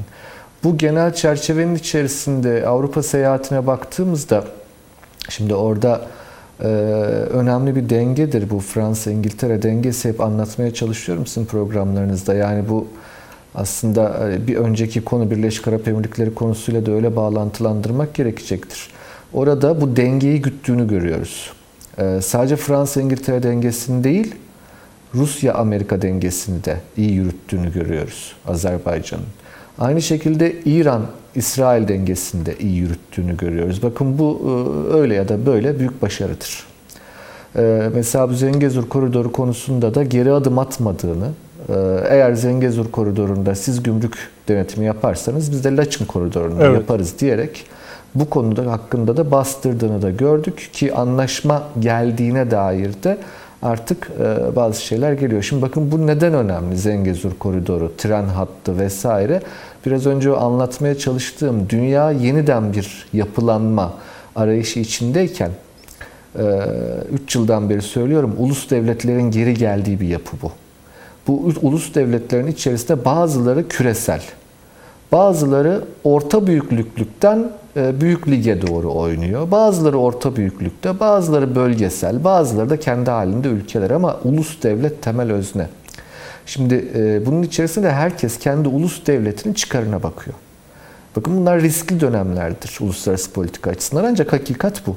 Şimdi bu dönemin içerisinde Azerbaycan özellikle e, bu tarz ticaret yollarıyla ve sahip olduğu enerji kaynaklarıyla ama aynı şekilde sadece bunlarla değil, bunlara güvenerek değil, biraz önce söylediğim denge siyasetini iyi güderek e, büyük başarılara imza attı. E, hepimizin çok çok gururlanması gereken bir şeydir diye düşünüyorum.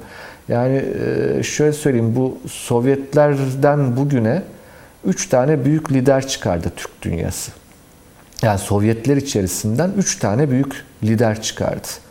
Bir tanesi Nazarbayev'tir. Zaten biliyorsunuz onursal başkanı artık Türk Devletleri Teşkilatı'nda. Öbürü rahmetli Haydar Bey'di. Ee, bir diğeri de Şaymiyev'tir. Tataristan'ın kurucu e, cumhurbaşkanı. Bu üçünün hani çocukları ne olacak ya da sonraki kuşakları ne olacak sorusu hep aklımızda olan sorulardı. Ee, Şaymiyev'in e, bir şekilde iktidarı e, devrettiğini görüyoruz ve iyi gidiyor Tataristan. Yani Rusya Federasyonu içerisinde ve gayet iyi gidiyor. Kazakistan'ın iyi gittiğini görüyoruz. E, ki bu arada kutlayalım. Bugün 30. E, kuruluş yıl dönümü Kazakistan'ın. Evet. Onu da unutmadan kutlamış olalım. Tabii ki. E, Azerbaycan'ın da aynı şekilde Haydar Bey'den İlhan Bey'e geçişle ancak Paşazade ailesinin de yani Mehreban Hanım'ın ailesinin de oradaki yapı içerisindeki büyük katkısıyla büyük işler yaptığını söylemek lazım. Şimdi dengeye baktığımızda ee, İngiltere evet, Fransa evet. Ee, oradan arzu ederseniz biraz önce sizin konuştuğunuz Orta Doğu konusuna da dair de kısaca tabii, birkaç tabii. cümle etmek isterim. Ee, şimdi bu Birleşik Arap Emirlikleri'nin Amerika ile yaptığı F-35 görüşmelerini durdurma kararı ziyadesiyle önemli bir karardır. Yani hiç küçümsenecek bir karar değil. Bakın yani hep anlatmaya çalıştığımız şey şu. Ölçü çok kıymetli bir şey. Yani mesela şey deniyor işte bütün dünyada enflasyon var. E kardeşim bazı yerlerde daha fazla ve yıkıcı sonuçları olabiliyor.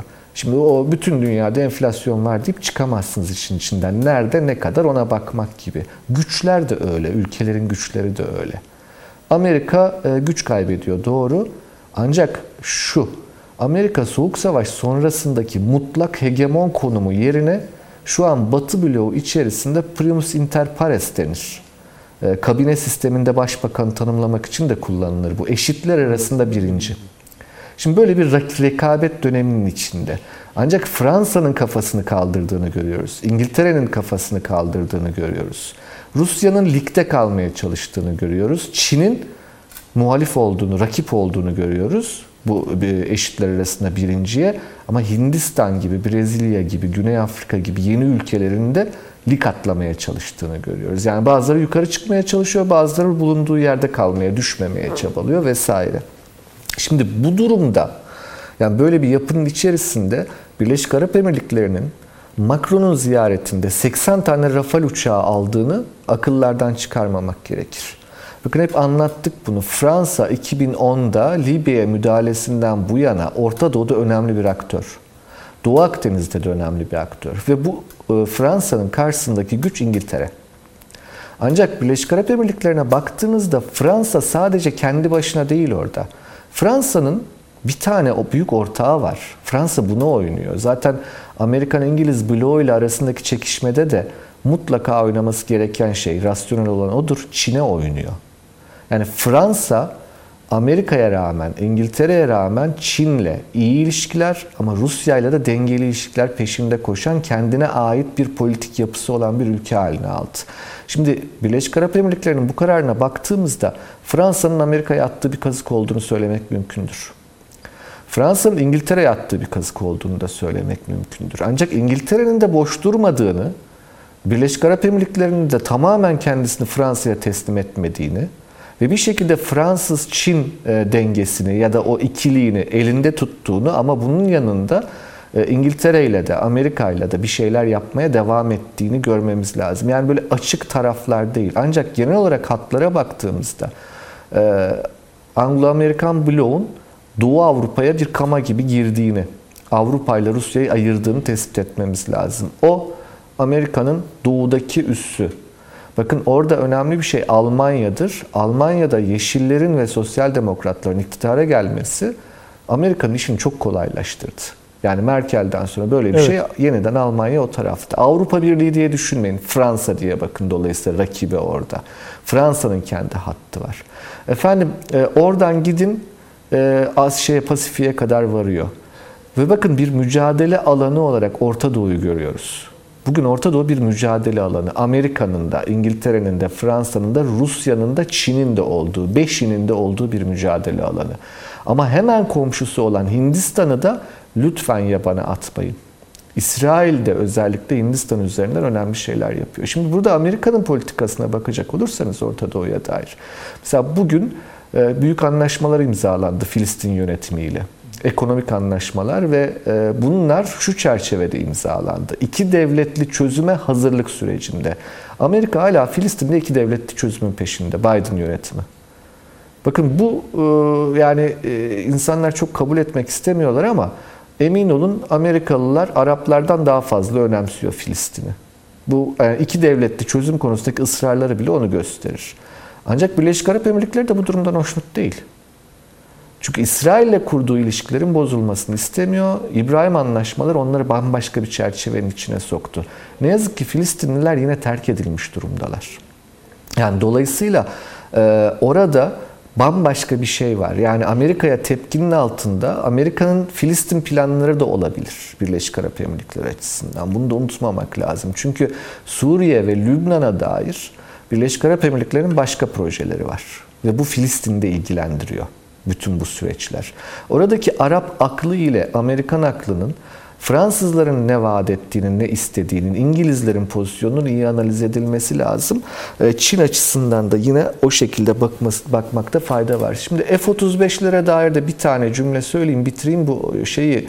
E, uzun bir tur oldu çünkü.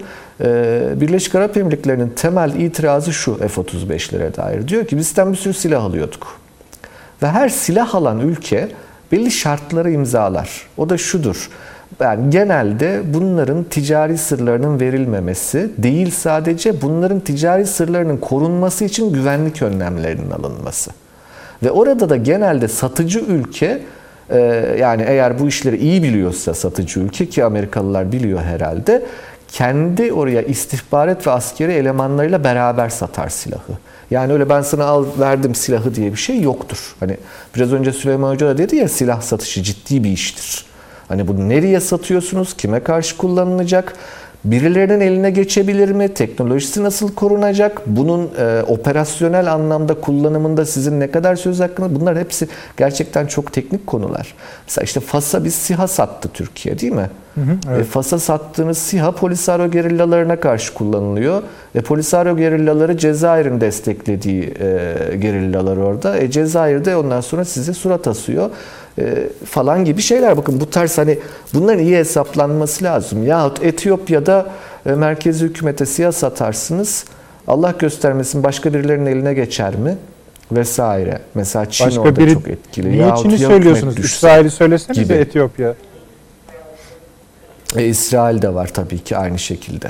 Yani e, ama hani şöyle düşün hani bir asi grubunun eline geçmesi. Tabii tabii canım. Anladım. Çok korkutucu bir şey. Haklısın. Yani o yani sizin verdiğiniz silahın bir asi grup tarafından kullanılması bu korkunç bir şey olur. Neyse velhasıl kelam Birleşik Arap Emirlikleri'nin söylediği şey şu efendim. Diyorlar ki siz diyorlar biz sizden bir sürü silah aldık. İlk kez bu kadar fazla şart koşuyorsunuz. Bunların teknik ticari sırlarının korunması konusunda. Ve diyorlar bunun içinde Çin tehdidini gösteriyorsunuz. Biz bundan rahatsız. Bakın Çin'in adını zikrediyor Birleşik Arap Emirlikleri. Evet evet. Yani Amerikalılar F-35'leri satarken bu görüşmelerde Çin'e şunlar şunlar olmaması için şu şu şartlar diyor. Birleşik Arap Emirlikleri eh diyor Birleşik Arap Emirlikleri de. Eh diyebilmesinin altında yatan, elini kuvvetlendiren şey ne? Rafaller. Fransa'dan zaten aldığı Rafaller. 80 tane hiç az bir rakam değil Nedet Bey. Yani doğru, doğru. 80 Rafal dediğiniz ciddi bir güçtür yani. E ama aynı zamanda başka bir şey ama İngiltere'nin de orada var olduğunu Bakın çekiştiriliyor. Herkes, her ülke aslında farklı yönlere çekiştiriliyor farklı aktörler tarafından. Şimdi biraz önce Azerbaycan örneğinde başarı dediğim şey o. Bu normaldir. Uluslararası politikanın bu tarz yeni mimari aradığı, statükonun olmadığı dönemlerde herkes herkesi bir tarafa çekiştirir. Şimdi orada hani e, bir şekilde kimin planı nedir, e, kim e, asıl hedefi nedir onun için dünyayı analiz etmek çok çok kıymetli Peki bir şey. Hocam. O da dediğim gibi neyle mümkün? Tek bir şeyle mümkün. Yani 101 düzeyinde bilgi bu ama ve bunu söylememiz gerekiyor, tekrar etmemiz gerekiyor kurumsal yapılarla. Bürokratik mekanizmalarla, bunlarla ancak mümkün. Yani bunlar olmadan çünkü öyle e, dahi beyinlerle vesaire bu işler yapılamaz. Yok çünkü öyle bir deha yok yani dünyada Süpermen yoktur ne yazık ki. O yüzden kurumların işleyişi çok kıymetli. E, bakın Azerbaycan'ın bu başarısında da işte onu görüyoruz. Kurumsal beceri.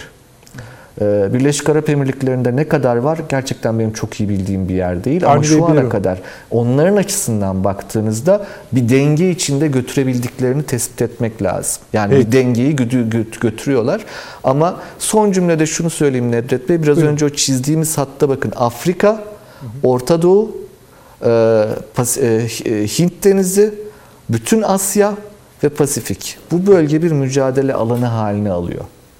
Şimdi e, dolayısıyla e, bu bölgedeki yeni dengeleri iyi analiz etmek lazım. E, yani Amerika'nın mutlak hegemon olmadığı, primus inter pares olduğu, ancak başka aktörlerinde olduğu bu denge karmaşık bir dengedir. Çok çok iyi analiz edilmesi gereken bir dönem diye düşünüyorum. Peki çok teşekkür ederim. Ben de şöyle söyleyeyim. Bu Birleşik Arap Emirlikleri'nin böyle bir şey yapacağı ilk duyulduğunda yani aslında resmi bir mektup oraya gittiğinde e, Amerika'nın ne kadar sendelediğini şuradan anlıyoruz. E, bu haberi duyuran da Wall Street Journal gazetesiydi ilk. Hemen sormuşlar yani Amerikalı yetkilileri arayıp haberi vermeden önce. Böyle bir mektup gelmiş size. Biz biliyoruz bunu. Doğruluyor musunuz? Doğru evet geldi. Ne düşünüyorsunuz? Bu ciddi bir mesele mi? Şöyle diyorlar. E, biz baktık bu mektuba. İmzalayan kişi genç bir arkadaş Birleşik Arap Emirlikleri'nden herhalde düzeltirler filan. Yani bu ancak bu seviyede cevap üretebiliyor Amerika Birleşik Devletleri. Bugün geldiğimiz yerde de alttaki imzanın genç menç olmasını filan geçtik. İşte bakın bu bu derece e, hani ciddi bölgesel analizlere varacak kadar önemli bir iptal ya da Avni Bey'in dediği gibi dondurma. E, biz de burada bir donduralım. Reklamlar efendim. Son reklamlar değil mi arkadaşlar? Tamam. Hemen geliyoruz efendim.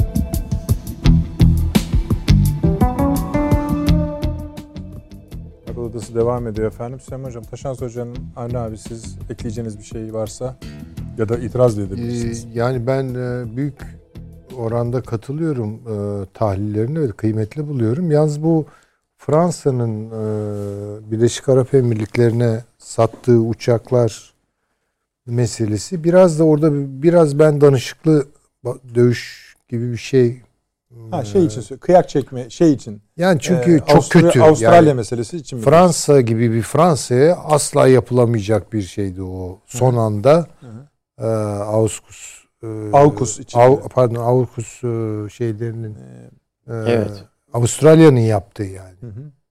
O da orada bir alan açtılar bence. Hı hı.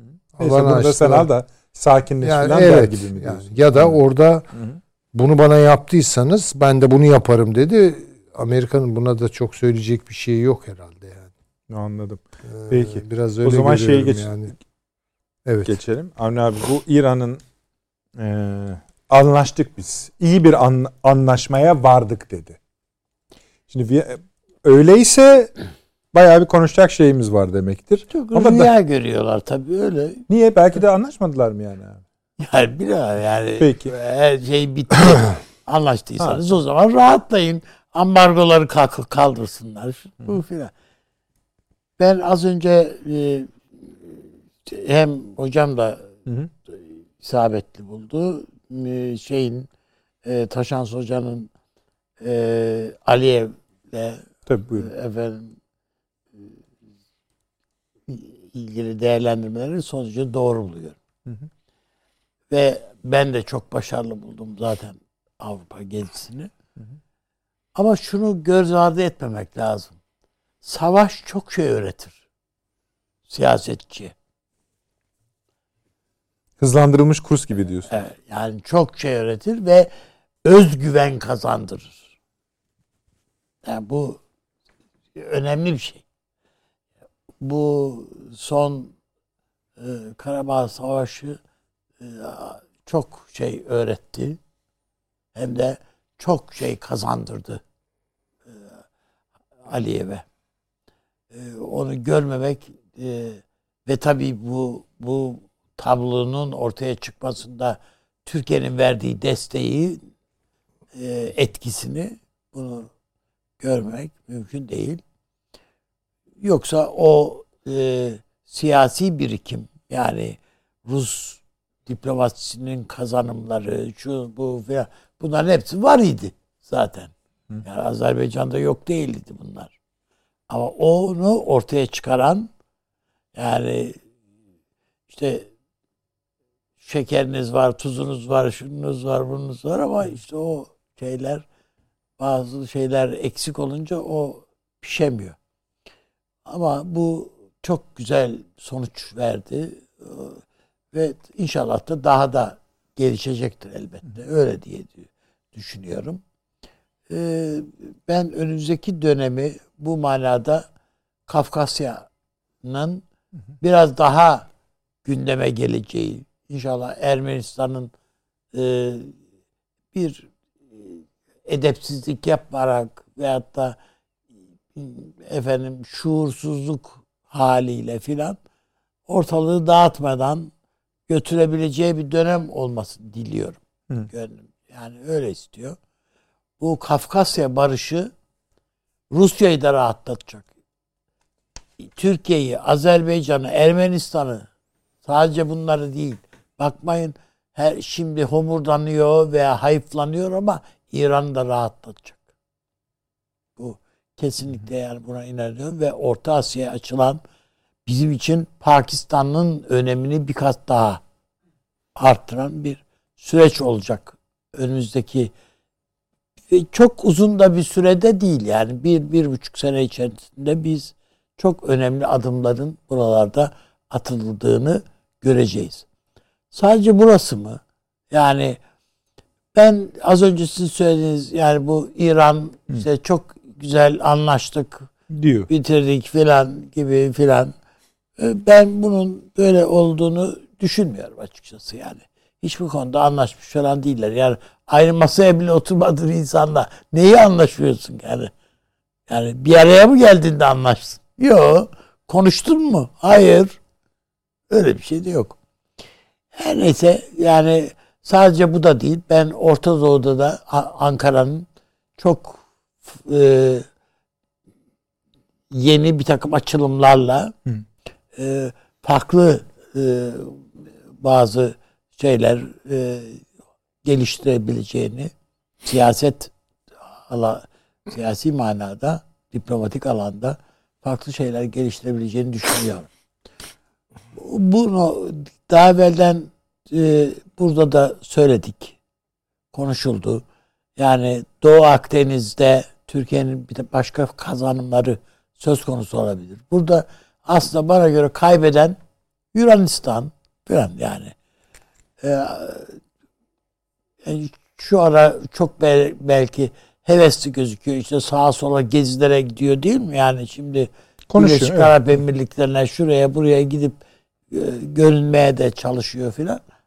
Ama e, tabii Türkiye Yunanistan'la savaşmanın, kavga etmenin filan derdinde değil. Ama e, bu Putin'in e, Kıbrıs'la ilgili yaptığı açıklamaları bir defa bir oturduk değerlendirdik burada biliyorsunuz.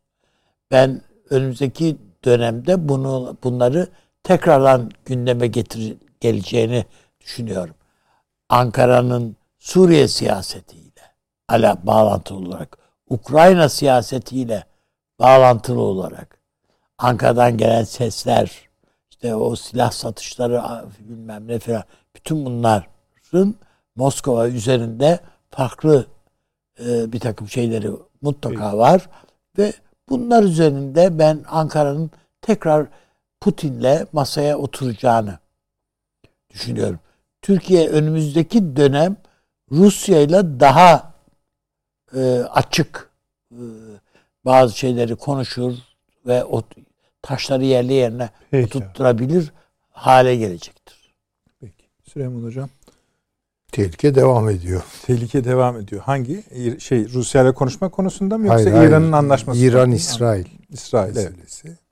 Yok yok Tehlike vurulmasında devam vurulma ediyor. sürecinde bir gerileme yok ama ben hani şu Viyana başka ona dahil olarak ajans başka bir şey. Hani o, bir çıktı yok hala Yok. önümüzde. canım, Ama bir şey de bekleniyordu. Yani bir olumluluk bekleniyordu. O iç İran iç iç siyasetini Evet. yelpazelemek için o laflar. Peki. Buyurun. Değilse bir karşılığı yok. Bence Salı günü konuştuğumuz neyse bugün geçerli. Salı günü konuştunuz şu yani bir saat sonra da vurur. Yani bilemem tabii onu. Çünkü Amerika ile yaptıkları görüşme önemliydi. İsrailli otoritelerin Milli Savunma Bakanı gitti. Gizli servis Mossad gitti. Ne konuşuldu? Ve karşılığında ne söylendi? Amerika'nın söylediği yani buna çok da engel olamayacağını, olmayacağını İsrail'in elini bu konuda serbest bıraktığını ima eden açıklamalar oldu. Bir taraftan da Amerika işte iki devletli çözüm falan bunun işçiliği nasıl yapılıyor, mühendisliği nasıl yapılıyor bilmiyorum. Eğer hani İsrail'in de rahatsız olmayacağı bir takım kadrolar Filistin hareketinin üzerine giydirilirse çünkü o onları da iyi takip etmek lazım. Yani Mahmut Abbas'a dönük kampanyalar var. Örgütün içinden geliyor. Hamas'la ilgili benzer şeyler var. Yani bir takım figürler orada parlatılıyorsa onların üzerinden bu formül işletilmeye doğru götürülüyorsa bilemem. Ama normal olarak İsrail'in bu iki devletli çözümden çoktan vazgeçmiş olduğunu düşünüyorum ben. Yani bunu kolay kolay İsrail'e bir daha yediremezsiniz yani aynı yemeği. Ee, diğer taraftan hani ya işte artık İran e, karar verdi ve barışçıl amaçlarla e, nükleer enerjisini devam ettirecek. Bunu da kabul etmiyor. Yani radikalleşti, sertleşti İsrail. Ve bu Netanyahu gibi keskin bir milliyetçiden değil, bugünkü üçlüden geliyor yani değil mi? Üçü de farklı meşrepler ve biraz daha Peki. e, diyelim ki Ama Netanyahu pişirdi bu işi. pişirdi ama bunlar belki ateşi düşürmeleri beklenirdi. Gantz'tır bilmem e, değil mi yani e, şey itibariyle öyle olmadı ama. Taşans Hocam siz de aynı mı düşünüyorsunuz İran-İsrail anlaşma nükleer müzakere, müzakere konusunda? Yani o, o işin gerginliğin devam ettiği kanaatindeyim. Hani İran İran diplomasisi ilginçtir. Yani nasıl söyleyeyim en kibarca söyleyeyim mübalağa etmeyi severler. O yüzden hani açıklamalar e, hani şu an sanki böyle çok iyi bir hava esiyor gibi ama e, çok öyle olduğu kanaatinde değilim.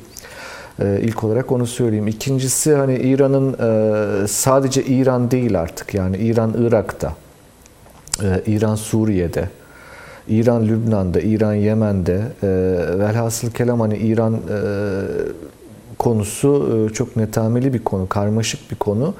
E, ve hani çok çabuk biteceği kanaatinde değilim e, oradaki sorunun. Ya da bir çok hızlı bir barış ortamı İran'a dair yaratılabileceği kanaatinde değilim. İran da çok çünkü heveskar değil bu konuda. Yani şey değil öyle çok da talepkar değil. Siz de Ee, Süleyman İsrail, Hoca gibi e, İsrail'in konusuna vurabileceğini düşünüyor yani- musunuz? Kesinlikle. Kesinlikle düşünüyorum. Kesinlikle düşünüyorum. Şöyle çünkü e, mesela işte bugün bir haber vardı. O çok dikkatimi çekti benim. İsrail'in acil ihtiyacı olan tanker uçaklarından bahsediyor haber. Çünkü yani İran'ı vurması için tanker uçak gerekiyormuş. Bu F-35'lerin menzili yetmiyormuş. E, O tanker uçaklar da 50 yıllıkmış F-35'ler İsrail'in elindekiler falan. Şimdi iş o kadar teknik konulara kadar geldi yani. E, Dolayısıyla e, hani öyle bir şey var. Birincisi o. İkincisi İra- İsrail siyasetine baktığınızda şimdi e, dediğim gibi Türkiye'de böyle çok İsrail konusu e, nasıl söyleyeyim böyle anlamak istemiyoruz gibi sanki konuyu. Yani kötü deyip kapatmak e, yetiyor bir sürü insana ama anlamak lazım ne olduğunu. Şimdi Netanyahu hakkında mesela Trump'ın e, birkaç gün evvel söylediği şeyi hatırlayacaktır sayın seyircilerimiz. Bayağı sinkaf yani Netanyahu'ya söylediği. Nasıl olur da dedi gitti Biden'ı tebrik etti bir de video çekti dedi falan. Ama bugün Axios e, haber sitesine düşen bir haber vardı. O çok ilginçti benim açımdan. Kushner e, bu İbrahim anlaşmaları sürecinde İsrail'in ABD Büyükelçisini odadan kovmuş. Mesela bu da sızdırılıyor. Hani e, Biden zaten çok hoşnut değil İsrail'den, çok hoşlanmıyor. Trump çok destekliyordu Trump ekibi ama onlar da yani öyle çok da değil. E, Fransa diyecek olursanız İsrail'in İran'a müdahalesine asla izin vermek istemiyor. E, Araplar yani Körfez'e baktığınızda onlar işin hani kontrol edebilecek durumda değiller henüz ama çok kaygılı oldukları her hallerinden belli. Ee, orada hani Rusya'ya bakmak lazım. Ee, Rusya e, orada bir şey yapabilir. Ee, çünkü iyi hesap yapıyorlar. Ukrayna konusundaki ve Suriye konusundaki sıkışıklığı aşmak için e, bir manivela olabilir Rusya açısından ya da tersi e, ona bir bakmak lazım. İngiltere açısından bakınca da geri dönüşün Orta Doğu'ya geri dönüşüm ve Fransa'yı engellemenin tek yolu olarak görebilir böyle bir şeyi. Hmm. Şimdi dolayısıyla hani orada e, garip bir şekilde çok uzun zamandır İngiltere'nin ve Rusya'nın çıkarları Doğu Avrupa dışında dünyanın bütün coğrafyalarında neredeyse çakışıyor. Çok ilginç bir şeydir. Yani çünkü İngiltere ve Rusya karşıtlığı üzerinden anlatılır pek çok şey bölgesel çatışmalarda ama pek çok bölgede çıkarlarının çakıştığını görüyoruz son dönemde.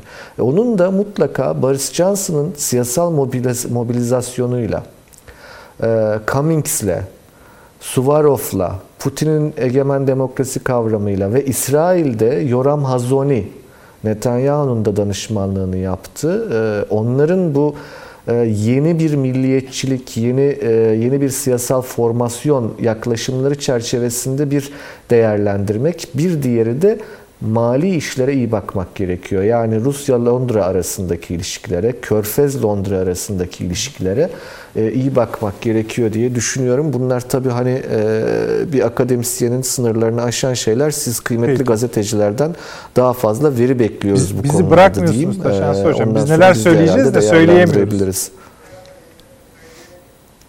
Peki. Çok Biz, ama o yüzden o yüzden geliyoruz programımıza Nedret Bey yani bir şeyler duyalım öğrenelim diye. Biz öğreniyoruz seyircilerimiz. Avni çok teşekkür ediyorum. Çok teşekkür ediyorum. Ağzınıza size. sağlık Süleyman Sağ Hocam. Ağzınıza aklınıza sağlık. Taşans Hocam çok çok teşekkür ediyorum. Sizin de ağzınıza aklınıza sağlık. Sağ olun. Efendim bu akşam da böyle. Eksiklerimiz kaldı. Tamamlayarak gidiyoruz zaten. Salı günü saat 20.45'te inşallah yine huzurlarınızda olacağız. Ee, yarın da YouTube'da zaten izni kaçırdıysanız arkadaşlarımız 1.40 diyor geceliğin eğer izlemek isterseniz geç saate kadar ama YouTube'dan yarın daha rahat izleyebilirsiniz. Ee, iyi geceler.